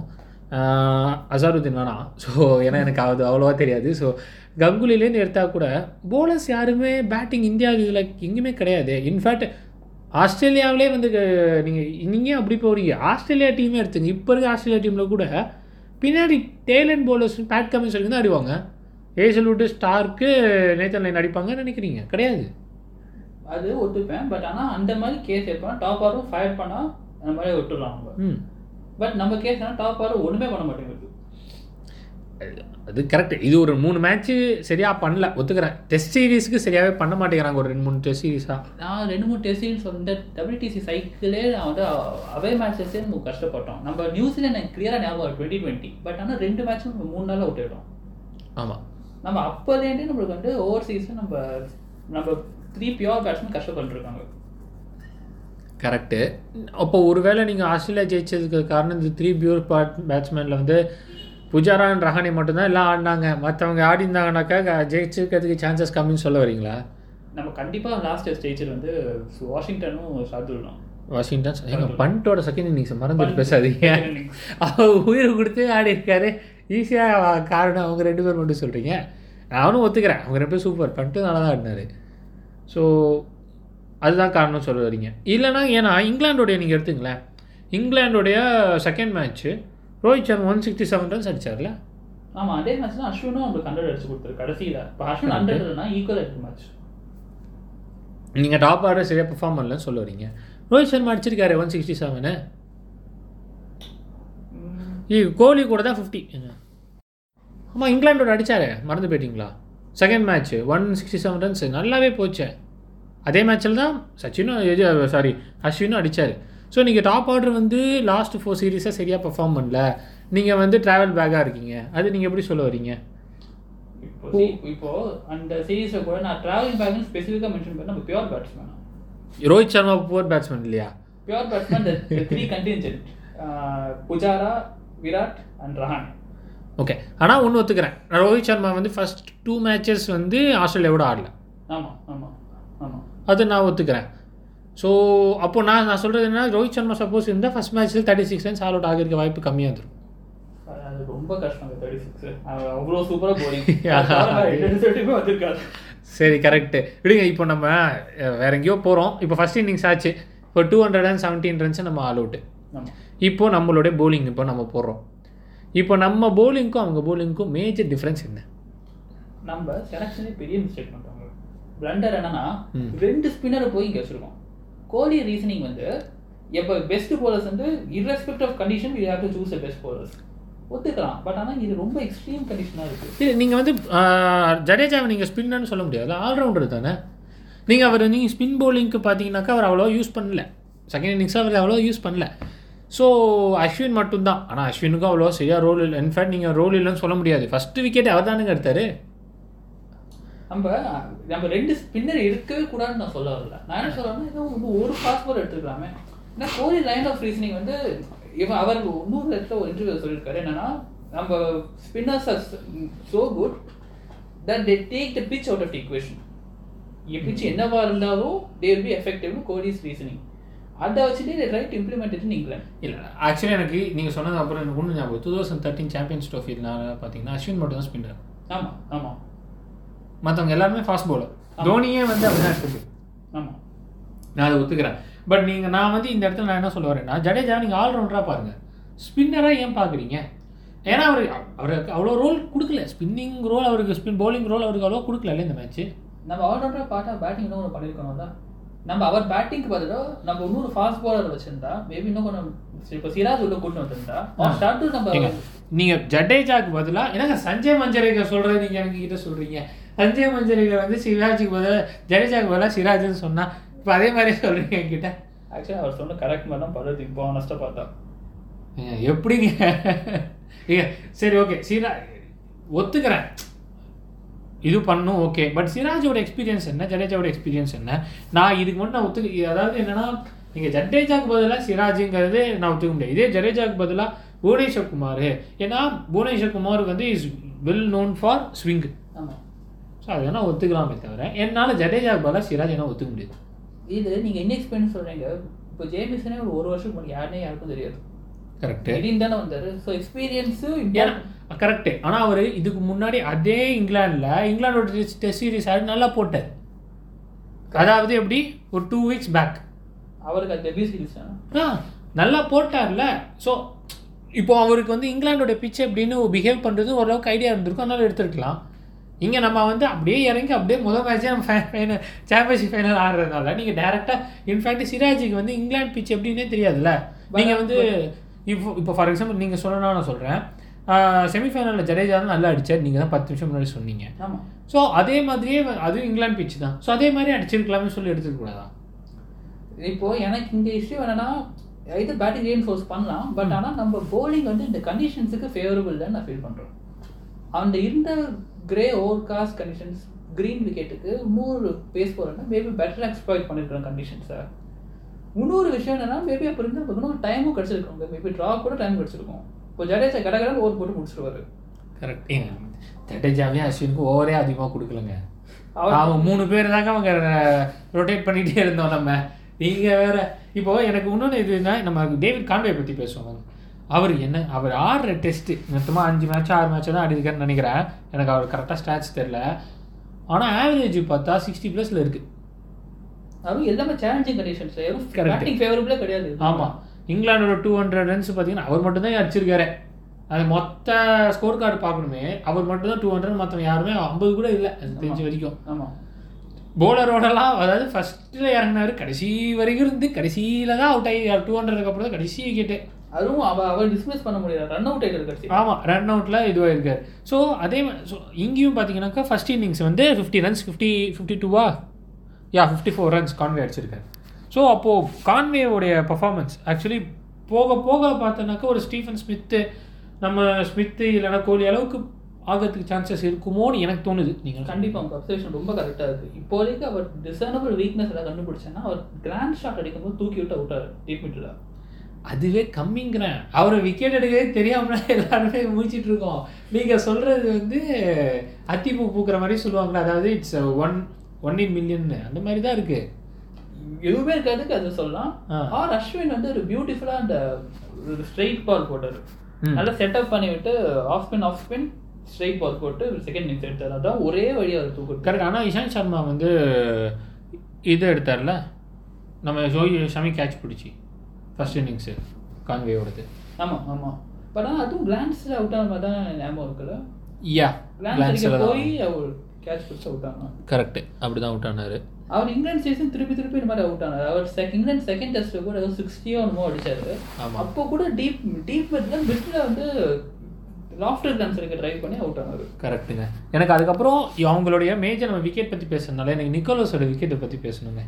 நிக்கோலஸோட விக்கெட் எப்படின்னா இஷாந்த் சர்மா bowling வந்து ஆஃப் சைடில் வருது.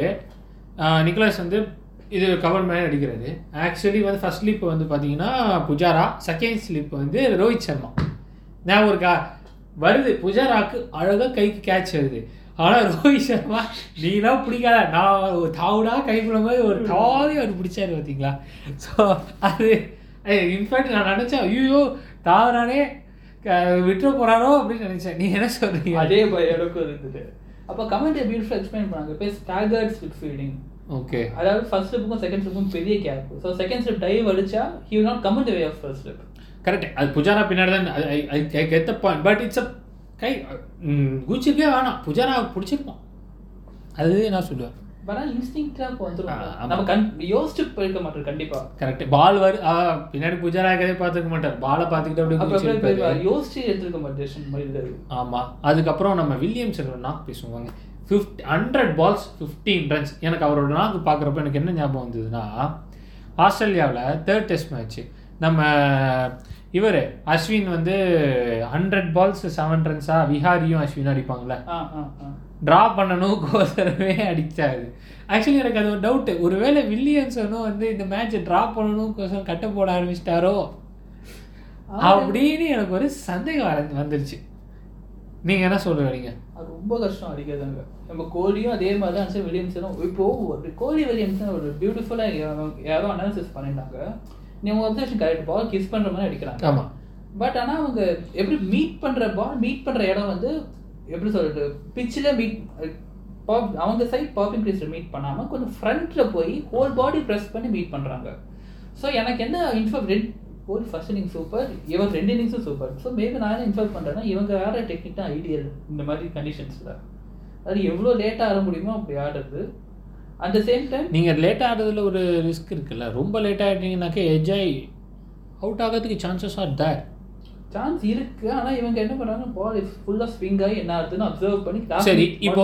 இப்போ- ஃபார் எக்ஸாம்பிள் நான் சொல்கிறேன் ஷமி மாதிரி bowler போடுறேன்னு வச்சுங்களேன். ஷமியோட மே நான் இந்த ஃபர்ஸ்ட் இன்னிங்ஸ் நான் பார்த்தப்போ எல்லா பாலும் லேட் ஸ்விங் தான் ஆச்சு. இன்ஃபேக்ட் பார்த்தீங்கன்னா பேட்ஸ்மேனுக்கு ஸ்விங் ஆகல கீப்பருக்கு ஸ்விங் ஆகி வருது. அந்த மாதிரிலாம் வரப்போ நீங்கள் அந்த மாதிரி பவுலருக்கு நீங்கள் நீங்கள் சொல்கிற டெக்னிக் வேலை செய்யுமா? அவன் அந்த மாதிரி போல் தான் கரெக்டாக வேலை செய்யும். இப்போ ஷமிக்கு எவ்வளோ லேட்டாக ஸ்விங் ஆனாலும் கடைசி நிமிஷத்தை அட்ஜஸ்ட் பண்ணுவார் வில்லியம்சன் இப்போ அதுவே ஏர்லியாக விளாடுறதுன்னா பா பால் மிஸ் பண்ணுற சான்ஸ் நிறைய இருக்கு. நிக்காட்டுக்கு சான்ஸ் நிறைய இருக்கு. கரெக்டு ஸோ இவர் வந்து அவ்வளோ லேட்டாக ஆடுறதுனால அவர் சாஃப்ட் ஹேண்ட்ஸால் ஆடுற இதுவும் அவருக்கு கொடுக்குறது. ஏன்னா லஞ்ச் பண்ணுற பாலுக்கு போய். ஆமாம் அது ரிசீவ் பண்ணி ஆடுற கேஷ் ரிசீவ் பண்ணி பேட் ரிசீவ் பண்ணி ஆடுறாரு. ம். ஸோ அவருக்கு அந்த அப்படியே நிக்கானாலும் கேரி ஆகாது.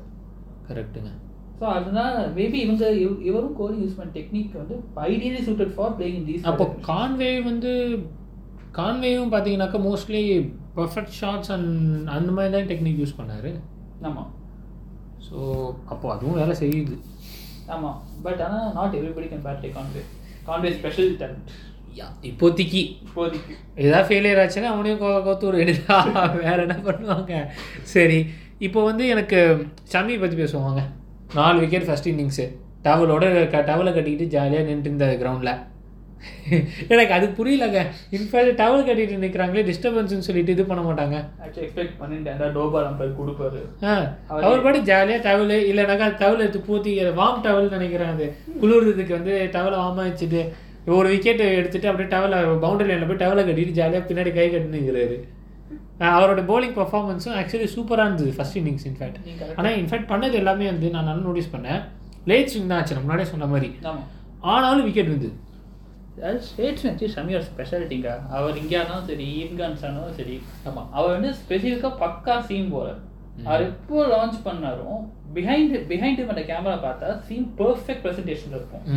ஸோ அந்த மாதிரி type of bowling is more conducive for very late swing correct அதே Ishant Sharma also he put did a cameo right two wickets ஆமா. த்ரீ விக்கெட்ஸா இஷாந்த் ஆமா இஷாந்த். த்ரீ மாதிரி yeah three wicket so he also did cameo right ஆமா so அதுவும் நல்லா தானே இருந்தார். அவரும் ஆக்சுவலி ஃபர்ஸ்ட் இன்னிங்ஸ் ஆக்சுவலி நான் நினச்சேன் ஸ்கோர் போர்டு ரொம்ப அதிகமாக போகுமோ நான் நினச்சி பயந்தேன்.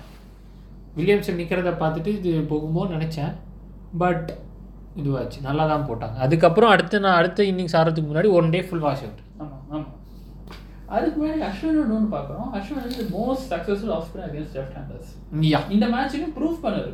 இந்த first innings Latham wicket second innings Latham and Conway yes so particularly in conditions that not favour spinners at all correct ஏன்னா மேட்ச்லேயே ரெண்டு ஸ்பின்னர் தான் அண்ட் ஸ்பெஷல் ஸ்பின்னர் அவர் மட்டும் தான். Jadeja is more off an allrounder yeah so அந்த மாதிரி கண்டிஷன்ஸில் his efforts will definitely be louder correct இப்போ அது மாதிரி பேசுகிறீங்களே எனக்கு கேல் ஜேமிசனோட இன்னிங்ஸ் பற்றி சொல்லுங்கள் செம்ம அடிங்க. எனக்கெல்லாம் பார்த்துட்டு six foot tall six two இருக்காரு. வரான். போலிங் போகிறான் நீ எப்படி வேணால் போடு. ஒரு சிக்ஸு போகுது ஒரு சைடு இந்த சைடு ஃபோர் போகுது. எனக்கு பார்த்துட்டு என்னடா இது? இப்படி அடிக்கிறானே ஏதாவது பார்த்தீங்கன்னா நம்ம இந்தியன் பேட்ஸ்மேன்லாம் வந்து திணறோம் என்ன பண்ணலாம் எது சரி இன்ஃபேக்ட் அவங்க சைட்லேயே வில்லியம்சன் இருக்கட்டும் லேத்தம் லேத்தமுக்கும் திணறு தான் இருந்தது எல்லாருமே திணறான். ராஸ்டேலுமுக்கும் திணறான். ஆனால் இவன் வரான் அடிக்கிறான். இன்ஃபேக்ட் நான் நான் நினைக்கிறேன் ஒரு ஹைட்டு அட்வான்டேஜாக இருக்குமோ? ஏன்னா ஹைட்டுக்கு நம்ம அதிகமாக வர வர நமக்கு வந்து எவ்வளவு ஷார்ட்டு போகிறது கஷ்டம். ஹைட் பிளேயர்ஸுக்கு ஷார்ட் பால்ஸ் கஷ்டம். ஸோ அது அட்வான்டேஜாக எடுத்து நல்லா அடிக்க அடிச்ச அடித்த மாதிரி தான் எனக்கு தெரிஞ்சுது. அது நான் ஃபுல்லாக ஒத்துக்க மாட்டேன். ஏன்னா இந்த மேட்ச் வந்து was one more by pitching the ball out correct ஏன்னா யாருமே ஷார்ட் பால் வச்சு விக்கெட் எடுக்கல. எனக்கு தெரிஞ்சு அவர் அடிச்சு என்னன்னா growing up use pure batsman Richard ஹாலியோட brother தான் வந்து அவர் கன்வெர்ட் பண்ணி விட்டாரு? உனக்கு பேட்டிங்கே வேணாம் நீ வந்து பியூர் போலர் ஆறு அதோட. எஃபெக்ட் தெரியுது பியூர் பேட்ஸ்மேன் எஃபெக்ட் தெரியுது இவருக்கு எஸ் ஸோ அது அவருக்கு தான் பாவ நன்றி சொல்லணும்னு நினைக்கிறேன். ரிச்சர்ட் ஹாலியோட பிரதருக்கு தான் ஃபுல் அதுமாதிரி நம்ம பும்ரா சொல்லுங்க. World first bowler first bowler super bowler ரொம்ப நம்பர் ஒன் பொசிஷன் bowler. நாங்க இப்பதான் கல்யாணம் ஆகி புது மாப்பிள்ள வேற? என்ன சொல்றீங்க? அவர் இந்த மேட்ச் எனக்கு விக்கெட் எடுத்தாரா? எனக்கு விக்கெட் எடுத்தா மாதிரியே ஞாபகம் இல்லையே. அவர் அதை விட தினேஷ் கார்த்திக் ஒரு ஸ்டேட்டஸ் போட்டாரு பார்த்தீங்களான்னு தெரியல. என்ன போட்டிருந்தாரு. பும்ரா வந்து ஸ்டில் ரஸ்டி இன் மார்னிங் அவர் வார்ம் அப்பே பண்ணல பாடி ஸ்டிஃபாக வந்து என்னமோ போட்டார். எனக்கு என்ன தோணுச்சுன்னா மேபி வாஸ் நாட் ஃபிட் அதுக்கப்புறம் பேக் இன்ஜுரி இது பண்ணுற மாதிரி இருக்கு. அவர் ஃபுல் ஃபிட்னஸ் ஆன மாதிரி தெரியல. ஏன்னா ஐபிஎல்லையும் நோட்டீஸ் பண்ணுறேன் ஐபிஎல்லையுமே வந்து அவருக்கு அதிகமாக விக்கெட்ஸோ சரி. ஏன்னா இந்த ஐபிஎல் அவருக்கு டல்லு தானே. சிஎஸ்கே எவ்வளோ ரன்ஸ் இன்ஃபேக்ட் ரன்ஸும் அதிகமாக கொடுத்தாரு விக்கெட்ஸும் அதிகமாக. In fact our is is very famous for is yorker and fast ஆமாம் ஸோ அதுவே யாக்கரே வந்து எனக்கு இந்த மேட்ச் போட்ட மாதிரி ஞாபகமே இல்லை. அவர் ஆக்சுவலாக இந்த மேட்ச் பார்த்தா பவுலர்ஸில் அவர்கிட்ட ட்ராவலிங் பேக்னு சொல்லுவாங்க. யா. அவர் விக்கெட் ஒன்றுமே எடுக்கல பேட்டிங்கும் டக்கு தான். ஃபீல்டிங்காக ஓகே எனக்கும் ஃபீல்டிங் பண்ணுங்க பட் bowling கொஞ்சம் கேட்ச் எடுத்தாருங்க கேல் ஜேமிசனோடது பவுண்டரியில் எனக்கு முன்னாடி நின்று ஏதோ இவ்வளோ தூரம் கொண்டு போயிருக்கோம். இதோ நீங்கள் ட்ராவலிங் இல்லை. விட்டா இங்கே பதினோரு பேருமே நீங்கள் ட்ராவலிங் பேக் சொல்லுவீங்க போல இருக்கு. கேட்ச் அவர் இல்லைனாக்க எப்படிங்க வந்திருக்கும்? நீங்களே சொல்லுங்கள் அஞ்சு நாள்ல ஒரு விஷயம் ஐயோ அவர் கேட்டாருன்னா அவ்வளோதான் கஷ்டம்தான். ஆ சரி இப்போ வாங்க இப்போ நான் அவங்களோட இன்னிங்ஸ் ஆக்சுவலி அவங்க வந்து two hundred forty nine out ஆகிட்டாங்க இப்போது அடுத்த நாள் வாஷ் அவுட் ஆயிடுச்சு. இப்போது நம்ம பேட் பண்ணுறோம் இப்போ பார்த்தீங்கன்னா திரும்பி முதல்லேருந்து பேட் பண்ணுறோம் சொதப்பல்னா சொதப்பல் அம்புட்டு சொதப்பல். நம்ம டாப் ஆர்டர் நான் நினச்சேன் சரி first இன்னிங்ஸ்லையாச்சும் at least Kohli and Gill stood up second இன்னிங்ஸில் ஏதாவது பண்ணியிருப்பாங்களோன்னு நினச்சேன். இல்லை. அதே மாதிரி தான் நம்ம முன்னாடி பேசின மாதிரியே தான் ரஹானேவாக இருக்கட்டும் கோலியாக ரஹானேவாக இருக்கட்டும் புஜராவாக இருக்கட்டும். எல்லாருமே வந்து இன்ஃபேக்ட் புஜாரா வந்து செகண்ட் இன்னிங்ஸ் மோசம் தான் நான் சொல்லுவேன். எயிட்டி பால்ஸ் ஃபிஃப்டீன் ரன்ஸ் அடிச்சிருக்காருன்னு நினைக்கிறேன். ஆமா ஆமா. ஸோ அது ரொம்ப ஓகே பட் எனக்கு அது சரியாக பண்ணலையே எனக்கு தெரிஞ்சு Rohit Sharma did a decent performance in both innings இந்த மேட்ச் கண்டெக்ஸ்ட்ல தேர்ட்டி அடிச்சிருக்காரு தேர்ட்டி வந்து லெஜண்ட் ஸ்டேட்டஸ் இந்த match கண்டெக்ஸ்ட்ல legend okay very good very good ah very good ah so அதான் சொல்கிறேன் நீங்கள் என்ன சொல்கிறீங்க இதுக்கு? திரும்பி ஃபெயிலியர் ஆச்சு அதுக்கு. புஜாரா கொஞ்சம் இம்ப்ரூவ் பண்ணுவாங்க ஏதோ ரிப்போர்ட்ஸ் கூட பார்த்தேன் புஜாரா இப்போ ரிப்ளேஸ் பண்ண மாதிரி கோலி நம்பர் த்ரீல டெஸ்ட்டை வச்சு இன்னொரு பேட்ஸ்மேன் உள்ள கூட்டு வரலாம். ஓகே இல்லை இப்போது எனக்கு இன்னொன்று இது என்னன்னா புஜரா வந்து ட்ரா மாதிரியான கண்டிஷன்ஸில் புஜரா மாதிரி ஆளை நம்ம இறக்கி விட்டோம்னா பயங்கரமாக புகழ்ந்து பேசுவோம். நின்னாயா? ஆங்கர் போட்ட மாதிரி நின்னான் அப்படியே அப்படியே நின்று இது பண்ணுறான் இந்த மாதிரி இதில் பண்ணுறப்போ ஏன்னா இன்ஃபேக்ட் இதே மாதிரி தான் ராகுல் டிராவிட் ராகுல் Dravid also face the same criticism right on touring is batting ஆமா. நல்லா இருக்குல்ல எனக்கு இன்ஃபேக்ட் ஃபிஃப்டி பால்ஸுக்கு வந்து ஜீரோ ரன்ஸ் ஃபிஃப்டி அடுத்த பாலில் ஒன் ரன் அடிச்சுட்டு பேட்டை தூக்குனாரு so is also face the same criticism அதாவது புஜாரா அண்ட் ராகுல் டிராவிட் கைண்ட் ஆஃப் பேட்ஸ்மேனுக்கு இந்த criticism is always be there right ஏன்னா இப்போ டூ எயிட்டீன் நைன்டீன் அந்த ஆஸ்திரேலியா சீரீஸ் பார்த்தீங்கன்னா புஜாரா தான் match series. In fact is playing was எல்லாருமே என்ன சொன்னாங்கன்னா சூப்பர் லெஜெண்டரி லெவல் அடுத்து அனதர் ட்ரா ராகுல் டிராவிட் சூப்பர் டெஸ்ட் மேட்சுக்கான கரெக்டான பேட்ஸ்மேன் அப்போ இதே பண்ணுறாங்க இப்போ அதே மாதிரி தான் அவர் எனக்கு தெரிஞ்சு அவரோட பிளே ஸ்டைல் அப்போலேருந்து இப்போ வரைக்கும் மாறல. ஒன்று என் ஒன்று அவர் அப்போ இன்னும் இவ்வளோ டொக்கு வைக்க மாட்டார். இன்ஃபேக்ட் எனக்கு இன்னும் ஞாபகம் இருக்குது அந்த டெஸ்ட்டுன்னு ஒரு சீரீஸ் கூட வந்துச்சு. அது நம்மளுடைய மேட்ச் கூட வரும். அதில் ஜஸ்டின் லாங்கர் அந்த ஆஸ்திரேலியனோட க கோச்சே வந்து சொல்லியிருக்காரு. புஜராவை பற்றி he bats and he bats and he bats he just tires down the bowler and then after that he just in fact உனக்கு இன்னும் ஞாபகம் இருக்கா? ஐஎஸ்எல் வுட் வந்து புஜராவோட இதை பார்த்து ப கடுப்பான ஃபீல்டே பார்த்துக்கிறேங்க. அஸ்வின் ஒரு இன்டர்வியூவில் வேற சொல்லியிருந்தார். ஸோ இது வந்து புஜரா அண்ட் ராகுல் டிராவிட் கைண்ட் ஆஃப் பேட்ஸ்மேனுக்கு இந்த மாதிரி ஆகும்னு சொல்லி ஏன்னா ஒன்று பீக்கில் இருந்தால் பயங்கரமாக போயிடுறாங்க இது வந்து இந்த மாதிரி கட்டை போட்டால் அவரோட அவர் பேட்டிங் ஸ்டைல் அப்போலேருந்தே மாற்றலை எனக்கு தெரிஞ்ச. நீ என்ன சொல்ல வரீங்க புஜாரா அண்ட் டிராவிட் வந்து அவங்க டிஃபென்ஸ் நிறைய உட்காந்து வந்து that should not be that's all strong criticism against I feel ஏன்னா அதுதான் டெக்னிக்கு இப்போ புஜாரா இஷ்யூ ஆனால் ரன்ஸ் அடிக்க மாட்டேங்கிறார். டிஃபென்ஸ் மட்டும் வைக்கிறாரு. இப்- இப்போ அந்த எவ்வளோ சிக்ஸ்டி ஆர் பால்ஸ் ஃபேஸ் பண்ணி அவுட் ஆனது இதுவே வந்து இன்னும் கொஞ்ச நேரம் ரன்ஸ் அடிக்கணும் கூட ஒன் எண்ட் ஹோல்ட் பண்ணி வச்சுட்டா கூட நம்ம பேசிருக்கவே மாட்டோம். ஏன்னா எசென்ஷியலாக வில்லியம்ஸ் இன்னிங்ஸ் தானே பண்ணியிருக்காரு. ஸோ நம்ம கிரிட்டிசிசம் அகேன்ஸ்ட் புஜாரா வந்து not at is scoring rate is low it is that is not at all scoring ஏன்னா almost last two three years வந்து ஆவரேஜ் இல்ல. டுவெண்ட்டி எயிட்னா ரொம்ப போர் எனக்கு ஒன்று ஒரு மேட்ச் ஞாபகம் வருது. நீங்கள் பேசுனதுனால எனக்கு ஒரு மேட்ச் வந்து என்னன்னா இந்தியா வெர்சஸ் பாகிஸ்தான் நினைக்கிறேன். ஒரு சைடில் வந்து ஷேவாகு இன்னொரு சைடு வந்து ராகுல் டிராவிடு. நாட் அவுட் அவுட்டே ஆக மாட்டாங்க. ரெண்டு பேருமே டபுள் செஞ்சுரி அடிப்பாங்க. சரியா? டபுள் செஞ்சுரி ஒன் ஃபிஃப்டி அடிப்பாங்க. ஞாபகம் இல்லை.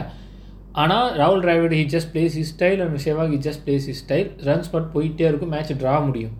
ஸோ நான் நினைக்கிறேன் சப்போஸ் அந்த மாதிரி பேட்ஸ்மேனுக்கு ஆப்போசிஷன் சைடில் வந்து ஷேவாக் மாதிரி இருந்தானா அவர் மேலே கிரிட்டிசிசன் வராது. ஸ்கோர் வில் கோயிங் அப் அந்த மாதிரி புஜாரா மாதிரி பேட்ஸ்மேனுக்கு ஆப்போசிஷனில் வந்து பண்ட்டு மாதிரியோ ஸோ அந்த மாதிரி ஒரு அக்ரெசிவ் பேட்ஸ்மேன் இருந்தால் இந்த கிரிட்டிசிசன் வராமல் ஒரு மாதிரி நல்லா போகுமோ? எனக்கு என்ன எனக்கு என்ன தோணுச்சுன்னா இந்த மேட்ச்சில் வந்து புஜராவும் டொக்கு வைக்கிறான். கோலியும் டொக்கு வைக்கிறான். Actually maiden after maiden after maiden தான் நான் பார்த்தேன். ஆனால் இந்த மேட்ச்சே இப்படிலாம் ஆட முடியும். இது ஸ்கோரிங் மேட்ச்சே கிடையாது. அப்போ புஜராவோட ஸ்டைல் நல்ல ஸ்டைல் சொல்ல அந்த இந்த மேட்ச்சுக்கு அவர் பேட்டிங் ஸ்டைல் ஓகே அவர் கிடிசம் கூட அடிக்கல.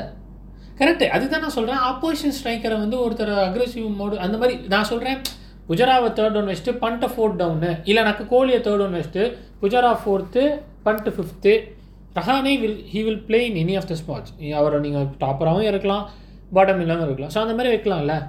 இப்போது இதுவே வந்து இவரும் கோலியும் சேர்ந்துட்டு ஃபிஃப்டி லஞ்ச் வரைக்கும் போனால் நம்ம ப்ரைஸ் பண்ணிருப்போம் அவங்கள. ஆ ஒத்துக்கிறேன். அவங்க ஒரு ரன் கூட அடிக்காம மெய்ட் ஆஃப்டர் மெய்டுன்னு அடிச்சு ஒன் ரன் per ஓவர் போனா கூட ப்ரைஸ் பண்ணிருப்போம் நம்ம. அதை நான் ஒத்துக்கிறேன். ஸோ இஷ்யூ வந்து அவர் ஸ்லோ இது பிரச்சனையே கிடையாது. அவங்க ஆனால் விக்கெட்ஸ் ரொம்ப சீப்பாக விடுறாங்க. அதான் இப்போ பிரச்சனையா? எல்- அவங்களோட விக்கெட்ஸ் எல்லாமே வந்து எஜ்ஜாகி ஸ்லிப் கேட்ச் வேற எதுவுமே எனக்கு தெரிஞ்ச வரைக்கும் இல்லை. நீங்கள் என்ன சொல்ல வரீங்க? ஆமாம் ஆமாம் ஆமாம் ஸோ ஆனால் மேட்ச் எல்லா விக்கெட்டுமே அப்படி தான் போச்சு. ஆல்மோஸ்ட் எல்லாமே அப்படி தான் போச்சு. ஆமாம் இவங்களுக்கு ரெண்டு பேருமே ஜாக் பாட் மாதிரி என்னன்னா அந்த கஷ்ட period if there weather it through last day வந்து ஆஃப்டர் லஞ்ச் யார் sunshine beautiful batting conditions in fact after lunch கூட கிடையாது. ஸ்டார்டிங்லேருந்தே சன்ஷைன் இருந்தது. பியூட்டிஃபுல் வெதர் இவங்க ஒழுங்கா நின்று அடிச்சிருந்தா லிட்டரல் ட்ரெஷர் பாட்டா waiting on other side draw முடிச்சு ட்ராப் பண்ணி வெளில வந்துருப்போம். கரெக்டு அதோட தவிர்த்து நம்ம தேர்ட்டி சிக்ஸ் ஸோ விக்கெட்ஸும் நம்ம டக்கு டக்குன்னு விட்டோம். ஆமா. பண்ட்டு ஓகே அடிச்சார். ஃபார்ட்டி ஒன் ரன்ஸ் அடிச்சார் அவராது இது பண்ணுவாருன்னு பார்த்தா அவர் வந்து ஒரு லாஃப்ட் அடிக்கிறேன்னு சொல்லி அடிச்சு அது வேக்னர் வந்து கிட்டத்தட்ட எயிட் யார்ட்ஸ் ஓடி போய் கேட்ச்சு எனக்கு அது பார்த்துட்டு யார ஷை என்னடா யாராவது டெஸ்ட் மேட்ச்சில் இவ்வளோ கேவலமாக அவுட் ஆகுது இது டி ட்வெண்ட்டியில் அவுட் ஆகிற ஸ்டைலுங்க டெஸ்ட்டு கூட சுச்சுவேஷன் பேஸ் பண்ணி ஆடலாம். பண்ட்டு வந்து அதாவது பார்த்தீங்கன்னாக்க பண்ட்டு பேட்டிங் வந்து நமக்கும் அவர் பேட் பண்ணால் நமக்கும் பயமாக இருக்கும். அப்போ ஆப்போசிட்டுக்கும் பயமாக இருக்கும். எனக்கு காபா டெஸ்ட்லேயே அப்படிதான் இது. திடீர்னு நல்லா பேட் பண்ணிட்டு இருப்போம் திடீர்னு பார்த்தீங்கன்னா உட்காந்து பின்னாடி அடிக்கிற மாதிரி ஷாட்டு இன்ஃபேக்ட் காபா டெஸ்ட்டில் இல்லை. ஃபஸ்ட் டெஸ்ட் தேர்ட் டெஸ்ட் வந்து பண்ணிட்டு செஞ்சுரி மிஸ் பண்ணுவார். அப்போ கூட அந்த மாதிரி ஷாட் அடிச்சு தானே ஆமாம் டீப்பில் தான் அவுட் ஆகி இது பண்ணுவார். ஸோ அதான் இந்த சுச்சுவேஷன் தான் இது- அவருக்கு அப்புறம் எதுவுமே கிடையாது. யாருக்குமே அந்த அவ்வளோ பேட் ஜடேஜா சொல்லலாம் பட் அது ஜடேஜா அப்புறம் ஒன்றுமே இல்லை. ஸோ அதை வந்து ஈஷா போய் இன்னும் காக்னசன்ட் ஆஃப் இட் இதுக்கப்புறம் யாருமே இல்லை. இன்னும் four hours of play left bad right இல்லை. ரெயின் வர படம் இல்லை. கரெக்டு அப்போ அந்த டைம்ல எதுக்கு சாப்பிடு இப்போ ரன்ஸ் அடிச்சது என்ன யூஸ் அது நானும் ஒத்துக்கிறேன். அதே மாதிரி நம்ம இந்த இது இன்னிங்ஸில் பார்த்தீங்கன்னா டீம் சவுதி அண்ட் போல்ட் அவங்க contribution Tim Southee took four wickets I think ஆமாம் ஸோ அவர் எப்படி விக்கெட் எடுத்தாருங்கிறது எனக்கு சத்தியமாக தெரியல. ஏன்னா அவர் எப்பயாவது விக்கெட் எடுத்தால் நம்ம புகழ்ந்து பேசலாம். எப்போவுமே ரெண்டு பேருமே it's steady contributions in all the மேட்சஸ்னால சரியாக தெரியலன்னு நான் நினைக்கிறேன். ஆமாம் ஆமாம் இன்ஃபேக்ட் அவர் பேட்டிங் சூப்பராக போயிட்டுருக்குங்க. ஆமாம் அவர் பியோர் பியோர் ஆர்டர்னு சொல்ல முடியாது. கடைசியாக தேவையான லெவல் ரன்ஸ் அடிச்சுட்டு போயிடுவார் அவர். கரெக்டு இப்போ நம்ம வந்து நம்மளோட செகண்ட் இன்னிங்ஸ் வந்து நீங்கள் என்ன சொல்ல வரீங்க so mostly it's about failure of பேட்ஸ்மேனால நம்ம ஒன் செவன்ட்டி ரன்ஸ்க்கே ஆல் அவுட் ஆன மாதிரியா? இல்லை நான் நினைக்கிறேன் சப்போஸ் நம்ம செகண்ட் இன்னிங்ஸ் வந்து ஒரு டூ ஃபிஃப்டி ரன்ஸ் அந்த மாதிரி போ போய் இருந்தால் நம்ம அவங்களுக்கு எவ்வளோ ரன்ஸ் வந்திருக்கும்? ஒரு two thirty two twenty target மாதிரி வந்திருக்கும்னு நினைக்கிறேன். ஆமாம் கரெக்டாக ஆமாம் ஸோ அப்போ நம்ம அவங்க ட்ராப் பண்ண பார்த்துருப்பாங்களா? ஏன்னா எனக்கு வந்து one forty runs one thirty nine one forty runs கம்மி. அதனால தான் அவர் வந்து ஜெயிக்கிறதுக்கு ட்ரை பண்ணாங்களோ? ஏன்னா வில்லியம்சனோட பேட்டிங் பார்க்குறப்ப எனக்கு அதான் தோணுச்சு ஃபஸ்ட் இன்னிங்ஸில் fifteen ball fifteen runs from ஹண்ட்ரட்னா அவங்களே ட்ராப் பண்ணுற மைண்ட் செட்டில் இந்த மாதிரி இருந்தது. ஸோ நம்ம செகண்ட் இன்னிங்ஸ் நம்ம one seventy runs all out ஆனால தான் அவங்க ஜெயிக்கிறதுக்கான ஒரு மொமெண்டம் கிடச்சி இது பண்ணாங்கன்னு நினைக்கிறீங்களா? Second innings okay one forty but Southee இன்னொரு இன்டர்வியூ கொடுத்துருந்தாரு. இல்லை நம்ம ஒன் செவன்ட்டிக்கு ஆல் அவுட் அவங்க one forty chasing correct Southee interview வந்து this was the most nervous one forty I had my life which means அவங்களுக்கே பயம் இருந்தது இனிஷியலாக அவங்க ரீச் ஆ ரீச் பண்ணுவாங்களா? இல்லை இது வாங்களா ஜென்யூனாக சொல்கிறேன் இப்போ ஷமி வந்து வில்லியம்சன் ஒரு ஒரு எல்பி எடுப்பார். Then Williamson out. அவுட்டுன்னு சொல்லிடுவாங்க. வில் ரிவ்யூ பண்ணிட்டு நாடுன்னு வரும். நான் அவுட்டு அப்போ மேட்ச் கூட நம்ம கைக்கு வந்துருச்சுடான்னு நினைச்சேன் அப்போ. அப்போ மேபி வில்லியம்சன் விக்கெட் விட்டுருந்தா நம்ம மேபி கலாப்ஸ் எக்ஸ்பெக்ட் பண்ணிருக்கலாம். ஆனால் அதுக்கு அதுக்கப்புறம் ஹென்ரி நிக்கல்ஸ் ஊஸ் குட் பிளேன்னு சோன் ரைட் பட் ஆனால் ப்ரெஷர் ரொம்ப ஜாஸ்தி. அவங்களுக்கு வந்து ஆக்சுவலி பார்த்தீங்க ஹென்ரி நிக்கல்ஸ் டிம் சவுதி இவன் என்ன கேல் ஜேமிசன் எல்லாருமே அடிப்பாங்க. கிட்டத்தட்ட செவன்த் வரைக்கும் பேட்டிங் பேட்ஸிங் பேட்டிங் தான் இருக்காங்க எனக்கு தெரிஞ்ச வரைக்கும். ப்ரெஷர் எப்படி எடுப்பாங்கன்னு தெரியல. அது கரெக்ட் ஏன்னா இது stakes are very high so other எண்ட்ல இருந்தா எனக்கு அடிக்க கண்டிப்பா அடிச்சிருப்பாங்க. பட் டேல இருந்திருப்பான். ஆமா ஆமா. Australia is also. Equally in fact ஈக்குவலின்னு சொல்ல மாட்டேன். வெரி எக்ஸ்பீரியன்ஸ் தான் வில்லியம்சன் ஆமா ஆமா ஆமா. ஆமா. ஸோ மேபி அடிச்சிருக்கலாம் மேபி ஃபுல்லாக மாற்றிருக்காரு பட் நீங்கள் சொல்கிற மாதிரி இன்னும் கொஞ்சம் நம்ம செகண்ட் அடிச்சிருக்கலாம். ஏன் ஒன் ஃபார்ட்டி ரொம்ப சின்ன டார்கெட் இல்லை நம்ம ஒன் செவன்ட்டிலே ஆல் அவுட் வேற. அதெல்லாம் இப்போ திருப்பி ரஹானே இப்போ செகண்ட் இன்னிங்ஸ் ஃபர்ஸ்ட் இன்னிங்ஸ் ஹாரபிள்னா செகண்ட் இன்னிங்ஸ் அதை விட அது நிக்கானே தெரியல அவர் பாட்டு கண்டு போயிட்டாரு. ஆமாம் பேட்ல பட்டா மாதிரியே எனக்கு அவர் தெரியும் பாட்டுக்கு ஓடுறாரு வெளில. ஸோ அதே மாதிரி தானேங்க புஜாராவும் வரிசையாக வட்ட வட்ட அந்த மாதிரி தானே அவுட் ஆகி போனாங்க. நான் ஆக்சுவலி பயந்துட்டேன். ஏன்னா ஃபோர்த் ஃபிஃப்த் டே எண்டில் வந்து செகண்ட் விக்கெட் ஒன்று போது கோலி உள்ள வந்தாரு. அப்போ பயந்துட்டேன். லைக் கோலி கண்டிப்பாக அவுட் வந்தார். அதுக்கு நைட் வாட்ச்மேன் ஆமாம் அனுப்பிச்சிருக்காங்க நைட் வாட்ச் ரெண்டு ஓட்டம் இருந்தது. நைட் வாட்ச்மேன் அனுப்பலாமே. கரெக்ட் பட் ஆனால் அதுக்கு வந்து ஒரு எக்ஸ்ப்ளனேஷன் இவர் பரத் சுந்தரேஷன் அவர் தான் ட்வீட் போட்டிருந்தாரு. போலர்ஸோட விக்கெட்ஸை நம்ம ஈஸியாக நம்ம எடுத்துக்கூடாது ஸோ அதனால் நானே இறங்குறேன்னு சொல்லிட்டு இறங்கியிருக்காரு போல இருக்குன்னு சொல்லி ஒரு ட்வீட் போட்டிருந்தாரு. இப்போ பும்ரா ஜீரோ ஓட்டா கூட பரவாயில்ல. கோலி ஜீரோ ஓட்டா ரொம்ப பிரச்சனை. அதை நானும் ஒத்துக்கிறேன். ஸோ இப்போ வந்து ஒன் ஃபார்ட்டி ரன்ஸ்னு வந்துருச்சு. அதுக்கப்புறம் நான் வந்து செகண்ட் இன்னிங்ஸும் நம்ம ஜெயிச்சிருக்கலாம் வேண்டியது தான் நம்ம விக்கெட் எடுத்திருக்கலாம். இஃப் ஜடேஜாவோட ஸ்பின்னிங் வந்து அட்டாக்கை கொஞ்சம் சீக்கிரமாக கொண்டு வந்திருந்தா ஆமா. சான்சஸ். இருந்திருக்கலாமா? இருந்திருக்காதா. நான் நான் நான் நினைக்கிறேன் ஷமி ஃபர்ஸ்ட் இன்னிங்ஸ் வந்து நாலு விக்கெட் எடுத்ததுனால செகண்ட் இன்னிங்ஸ் வந்து Kohli just dip whole lots depends on Shami to take wickets அதனால ஷமிக்கு எனக்கு தெரிஞ்ச வரைக்கும் ஷமி போடுறாரு போடுறாரு போட்டுக்கிட்டே இருக்காரு. எவ்வளோ ஒரு ஷமிக்கு போடுவார். ஸோ இன்ஃபேக்ட் எனக்கு அது கடுப்பாயிடுச்சு. நான் நினச்சேன் எப்படா ஜடேஜா இல்லை வேறு யாரும் ஸ்பெல்லையாவது மாற்றலாம் இல்லை அறுபது விக்கெட்டாவது கொண்டு வரலாம். இன்ஃபேக்ட் எனக்கு தெரிஞ்ச வரைக்கும் Shami put about eleven overs yeah eleven overs போட்டிருக்காரு. Around eleven overs and Bumrah also Shami நிறைய பேர் ஷாக்கர்ஸ் ரிமூவ் பண்ண மாதிரி இருந்தது. இப்போனா ஷமி அண்ட் அஸ்வின் டேண்டமில் போட்டும்போது they were spells of about five or six overs fight accounts எவ்வளோ சிங்கிள் ரன் யா அந்த மாதிரி கேஸில் போய் ப்ரெஷர் மெயின்டைன் பண்ணுறதுக்கு பதிலாக ஒரு டாரி அவுட் சைட் ஆஃப் கொடுக்குறாரு. அவர் வில்லியம்ஸ் தான் அழகாக ஸ்கொயர் பண்ணுறாரு இன்ஃபேக்ட் சரி ஓகே அது ஓகே அது நான் ஒத்துக்கிறேன். அட்லீஸ்ட் அறுபது விக்கெட்டாவது மாற்றலாங்க ஏதாவது அப்படி போனா கூட அட்லீஸ்ட் ப்ரெஷர் மெயின்டைன் பண்ணியிருந்தா என்ன நடந்திருக்குமே தெரியுது அது கரெக்ட் இன்ஃபேக்ட் அஸ்வின் வந்து ஸ்பின்னிங் போடுறதுக்கு முன்னாடி அட்லீஸ்ட் நடுவில் வந்து bowling போடுற மாதிரி ஒரு ஆக்ஷன் கொடுத்து திரும்பி வந்து போடுவார். அந்த மாதிரி ப்ரெஷர் பண்ணுறது அதெல்லாம் எதுவுமே பண்ணலையே. அஸ்வின் ஃபுல்லாகவே ஆஃப் ஆஃப் ஆஃப் ஆ ஃபுல்லாக ஆஃப் ஸ்பின் தவிர வேறு எதுவுமே தூஸ்ரா போடல அதுக்கப்புறமா கேரம் பால் போல எதுவுமே போடல. இன்ஃபேக்ட் அதெல்லாம் he will put on lots of things நிறையா ஒரு டிஃப்ரெண்ட் வெரைட்டிஸ் ஆஃப் டெக்னிக் வச்சுக்கிட்டு எனக்கு தெரிஞ்சு ஃபுல்லாக ஆஃப்லேயே போட்டதுனால இருக்குமோ. அவர் மேக்ஸிமம் வேரியேஷன் வந்து லாஸ்ட் இயர் ஃபோர் அடிச்சவொன்னா ஒரு நல்ல ஃப்ளைட்டட் ஆஃப் போடுவார்.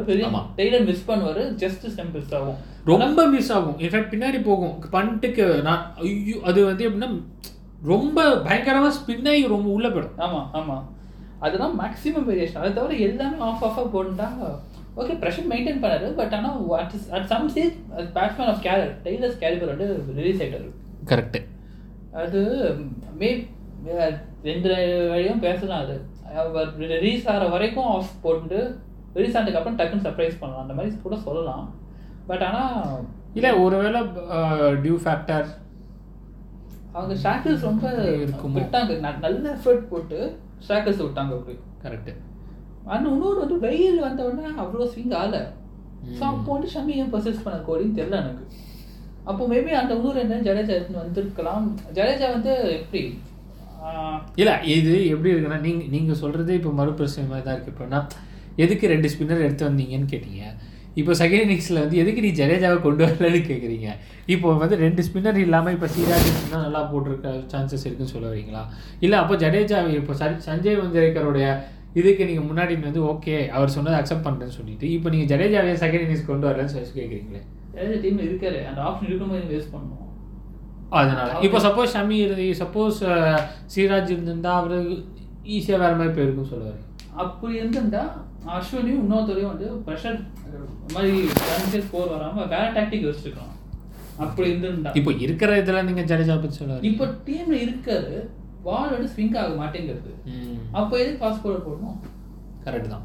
மேபி ஒரு டிஸ்டிங் பாசிபிலிட்டி ரொம்ப லெஃப்ட் இல்லை எனக்கு அது புரியல. ஏன்னா அதுக்கு முன்னாடி வரைக்கும் அந்த ஃபிஃப்த் டே முன்னாடி டூ ஹவர்ஸ் பேக் முன்னாடி வரைக்கும் இந்தியா பேட்டிங் பண்ணிட்டு இருந்தாங்க. அப்போ கேஎல் ஜேமிசனோட போலாம் நல்லா ஸ்விங் ஆச்சு. ஸ்விங் ஆகல நீங்கள் சொல்ல முடியாது. ஒருவேளை இவங்க நம்ம போலர்ஸ்க்கால ஸ்விங் பண்ண முடியலையோ? நம்ம bowlers not don't in these particular crop of bowlers are not swing yeah I accept that Bumrah it's not is not a swing bowler Ishant Sharma may swing ஆமா ஆமா. But it changes is action அதனால ஓரளவுக்கு தான் swing வரும்.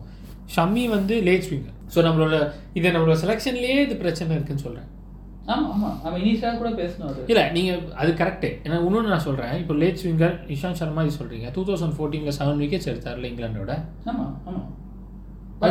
தோனி அது totally different இப்போ Dhoni genius கேப்டன்சின்னு சொல்லலாம். அது கூட இப்போ ப்ரைவேட் விக்கெட்டாக ஞாபகம் இருக்கு. மிட் விக்கெட் டீப் விக்கெட் வச்சுட்டு ஃபோர்ஸ் பண்ணி புல் ஹுக் ஆட வச்சு விக்கெட் எடுத்தாரு ஸோ அப்போ ஸ்விங்கால ரெண்டு மூணு விக்கெட் எடுத்துருக்கலாம். பட் மேக்ஸிமம் வந்து எல்லாமே தான் யூஸ் பண்ணாரு. கரெக்ட் ஏன்னா அந்த மேட்ச்சில் வந்து first innings Ishant Sharma seven second innings வந்து Bhuvneshwar Kumar eight wickets six wickets அந்த எடுப்பார். மாதிரி. ஸோ அது வந்து தோனியும் ஒரு பிளேட் ஹியூஸ் ரோல் இந்த ஃபீல்ட் செட் வச்சுட்டு. ஸோ அப்போ நீங்கள் வந்து ஓகே இப்போது ஓகே இப்போ நம்ம கடைசியாக லாஸ்ட்டாக வருவோம். என்ன எனக்கு ஒன்றுனா கோலி கேப்டன்சினால் தோற்றுக்க சான்சஸ் எப்படி? ஏன்னா அவருடைய டெஸ்ட் இப்போது இது வந்து ஒன்று இல்லை. இப்போ இதுக்கு முன்னாடி வேர்ல்ட் கப் இருக்கட்டும். அங்கே செமிஃபைனல்லையும் தோத்துட்டாரு. அதே மாதிரி சாம்பியன்ஸ் ட்ரோஃபி ஃபைனலில் போய் தோத்தாரு. இதுவும் வந்து ஃபைனலில் போய் தோத்து ஒரு ரெண்டு சி ஐசிசி சாம்பியன்ஷிப் ஃபைனலில் போய் தோற்றுருக்காங்க இது எப்படி இருக்குன்னா ஸ்ரீலங்கா டூ தௌசண்ட் செவன் ஃபைனல்லையும் தோத்துட்டு அதே கேப்டன்சி லெவன்லேயும் போய் தோத்துட்டு இந்த மாதிரி இருக்குது ஸோ அதனால தான் இப்படி இருக்கா? ஒருவேளை எனக்கு அந்த கேப்டன்சி கோலி கேப்டன் ஃபைனல் வந்தோடனே அவருக்கு ஏதாவது ப்ரெஷர் ஆகி இல்லை வேற ஏன்னா அந்த கோ தோனியோட காம்னஸாக ஏன்னா எனக்கு தெரிஞ்சு தோனி ஃபைனல் போய் தோத்ததே கிடையாது. ஐசிசி டோர்னமெண்ட்ஸும் ஃபைனல் ரொம்ப ரேர் போய் தோத்தது. எனக்கு எனக்கு தெரிஞ்சு தோத்ததே கிடையாதுன்னு நினைக்கிறேன். மூணு பாட்டி போயிருக்காருன்னு நினைக்கிறேன். டுவெண்ட்டி ஃபிஃப்டீன் செமிஃபைனல்ஸ் தோத்தாங்க செமிஃபைனல்ஸ் கரெக்ட் நான் சொல்கிறேன் ஆமாம் செமிஃபைனல்ஸ் அதே மாதிரி நீங்கள் ஐபிஎல்லே எடுத்துக்கலாம் எனக்கு தெரிஞ்சு ஃபர்ஸ்ட் ஐபிஎல் மட்டும் தான் ஃபைனலில் போய் தோத்துருக்காரு. ஐபிஎல் ஃபைனல்ஸ் தோத்துருக்கோம் நம்ம. சிஎஸ்கே ஆ ஓகே ரெண்டு மூணு ஃபைனல்ஸ் கொடுத்துருப்போம் பட் ஆனால் நீ ஐபிஎல் எடுத்தாலும் தோ கோலியோட கேப்டன்சி ரெக்கார்ட் ரொம்ப மோசம் தான் ஆர்சிபியோட வச்சுங்களேன் இந்த வாட்டி தான் ஏதோ வந்தாங்க. கடைசியில் பார்த்தா கேன்சர் ஆயிடுச்சு. ஸோ அதனால் எனக்கு தெரிஞ்சு கோலியோட கேப்டன்சியே ஒரு இது சைமன் ஒரு நல்ல டைப் கொடுத்துருந்தாரு நம்ம வந்து கிரன்ச் கேம்ஸில் வந்து we mess up selection process அது வந்து இப்போவும் சரி நம்ம டுவெண்ட்டி நைன்டீன் அவர் எக்ஸாக்ட் வேர்ட்ஸ் ஞாபகம் இல்லை but twenty nineteen world cup இதுலேயும் நம்ம செலெக்ஷன் கொஞ்சம் மெஸ் அப் பண்ணுறோம் நம்ம. ஸோ அதெல்லாம் அவர் his view point was it's recurring problem it is that is we don't have the right people for the right kinds of jobs இந்த மாதிரி crunch இஷ்யூஸில் நான் ஒரு இது நீங்கள் எப்படிங்க சொல்ல முடியும்? இப்போ காபா எடுத்தீங்களா? காவா ஃபோர்ஸ் சேஞ்சஸ் இவங்களும் இல்லைன்னா அவங்க ஜோக் பண்ண மாதிரி ரவிசாஸ்திரன் டீமுக்கு வந்திருக்கணும். அந்த மாதிரி சுச்சுவேஷன் யா கரெக்ட் அது நான் ஒத்துக்கிறேன். இன்ஃபேக்ட்டு ஏன் நம்ம நட்ராஜரே வந்து நெட் பவுலராக போய் எல்லா ஃபார்மேட்டும் ஆனார். அது எல்லாம் ஒவ்வொருத்தனுக்கும் அடி வாங்கி அடி வாங்கி வெளில போனதுனால ஃபோர்ஸ்ட் சேஞ்சஸ் தான். ஸோ ஸோ ஃபோர்ஸ்ட் சேஞ்சஸ்னால தான் இருந்தால் ஜெயிச்சிருக்க வாய்ப்பு இருக்குமோ? சப்போஸ் ஏன்னா எனக்கு எனக்கு தெரிஞ்ச எனக்கு ஒன்று ரெக்ரெட்டுங்க எனக்கு செலெக்ஷன் ப்ராசஸ் என்னென்னா இந்த கண்டிஷனுக்கு புவனேஸ்வர் குமார் இஸ் ஆப்ட் ஆமா ஆமா. அவர் ஏன் எடுக்கலை? எனக்கு அது ஓகே அவர் இன்ஜுரி அதனால ஸோ எனக்கு அவர் இருந்திருந்தாருன்னா இட் மே டிஃபர். அதுதான் எனக்கு தோ எனக்கு எனக்கு அது ஒரு வருத்தம்.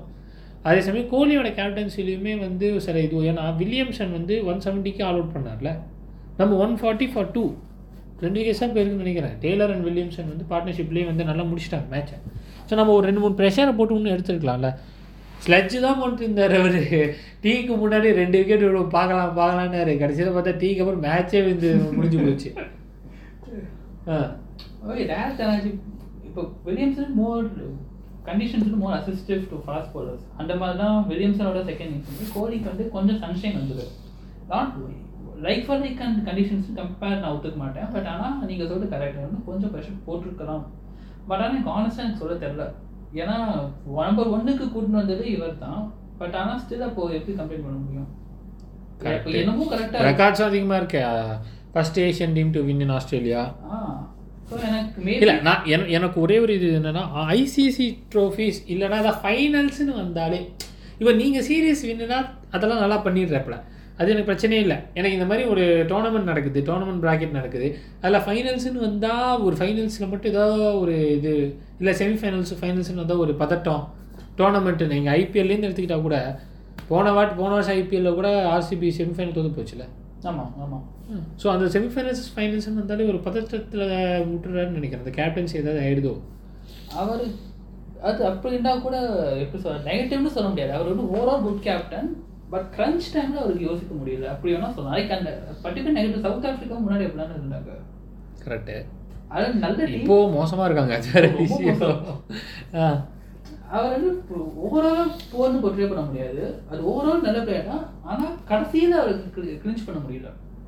அதெல்லாம் வந்து you can hold against so அதனால does it mean Kohli poor captain no அவருக்கு வந்து ஒன்லி வீக்னஸ் வந்து கொஞ்சம் ஐசிசி டோர்னமெண்ட்ஸ் தான் வீக்னஸ் பேசாமல் இது ஐசிசி டோர்னமெண்ட்டே இல்லாமல் சீரியஸாக இருந்தால் ஜெயிச்சிருப்பாங்கன்னு சொல்கிறீங்க ப்ரெஷர் தலை ஏற்றிக்கிறாரு இவர் இன்னொரு எக்ஸ்கியூஸ் சொல்ல வந்து பெஸ்ட் ஆஃப் த்ரீ கேட்கறாரு அது எக்ஸ்கியூஸ் சொல்ல ஏன்னா Australia first match thirty six ஆகி ஜெயிச்சிட்டோம் series correct so India slow ஸ்டார்டரா அது கூட சொல்லலாம் நம்ம.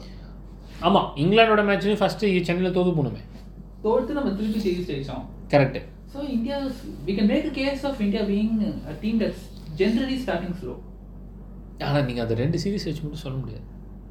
நீங்கள் ரெண்டு சீரிஸை வச்சு நீங்கள் எப்படி சொல்கிறீங்க அதுக்கு முன்னாடி இருக்க சீரிஸ்லாம் வந்து ஜெயிக்கிறியா அதுக்கு முன்னாடி சீரீஸ் எல்லாமே இந்தியா தானே. ஏன் எயிட்டீன் நைன்டீன் ஆஸ்திரேலியாவில் ஃபர்ஸ்ட் மேட்ச் ஜெயிச்சோமே செகண்ட் மேட்ச் தோற்றுறோம் ஃபர்ஸ்ட் ஆ ஆ ஆ.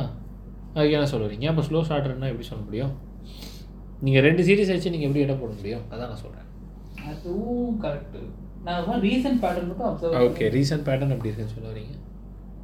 சரி ஓகே ஸோ அப்போது கோலியோட கேப்டன்சி வந்து நம்ம ஃபைனலாக என்ன வரும்னா ஐசிசி டோர்னமெண்ட் இல்லாமல் இது வந்து நார்மல் சீரிஸாக இருந்தால் ஜெயிச்சிக்க சான்சஸ் அதிகம். பெஸ்ட் ஆஃப் த்ரீனா ஜெயிச்சிருக்கோம் பெஸ்ட் ஆஃப் த்ரீனா ஜெயிச்சிருப்போம். ஸோ ஓகே ஸோ ஓகேங்க ஸோ ஹை வியூஸ் வந்து இதான் எங்களோட ரெண்டு பேரோட அனாலிசிஸும் பிடிச்சிருந்தா கேளுங்க. Thank you thank you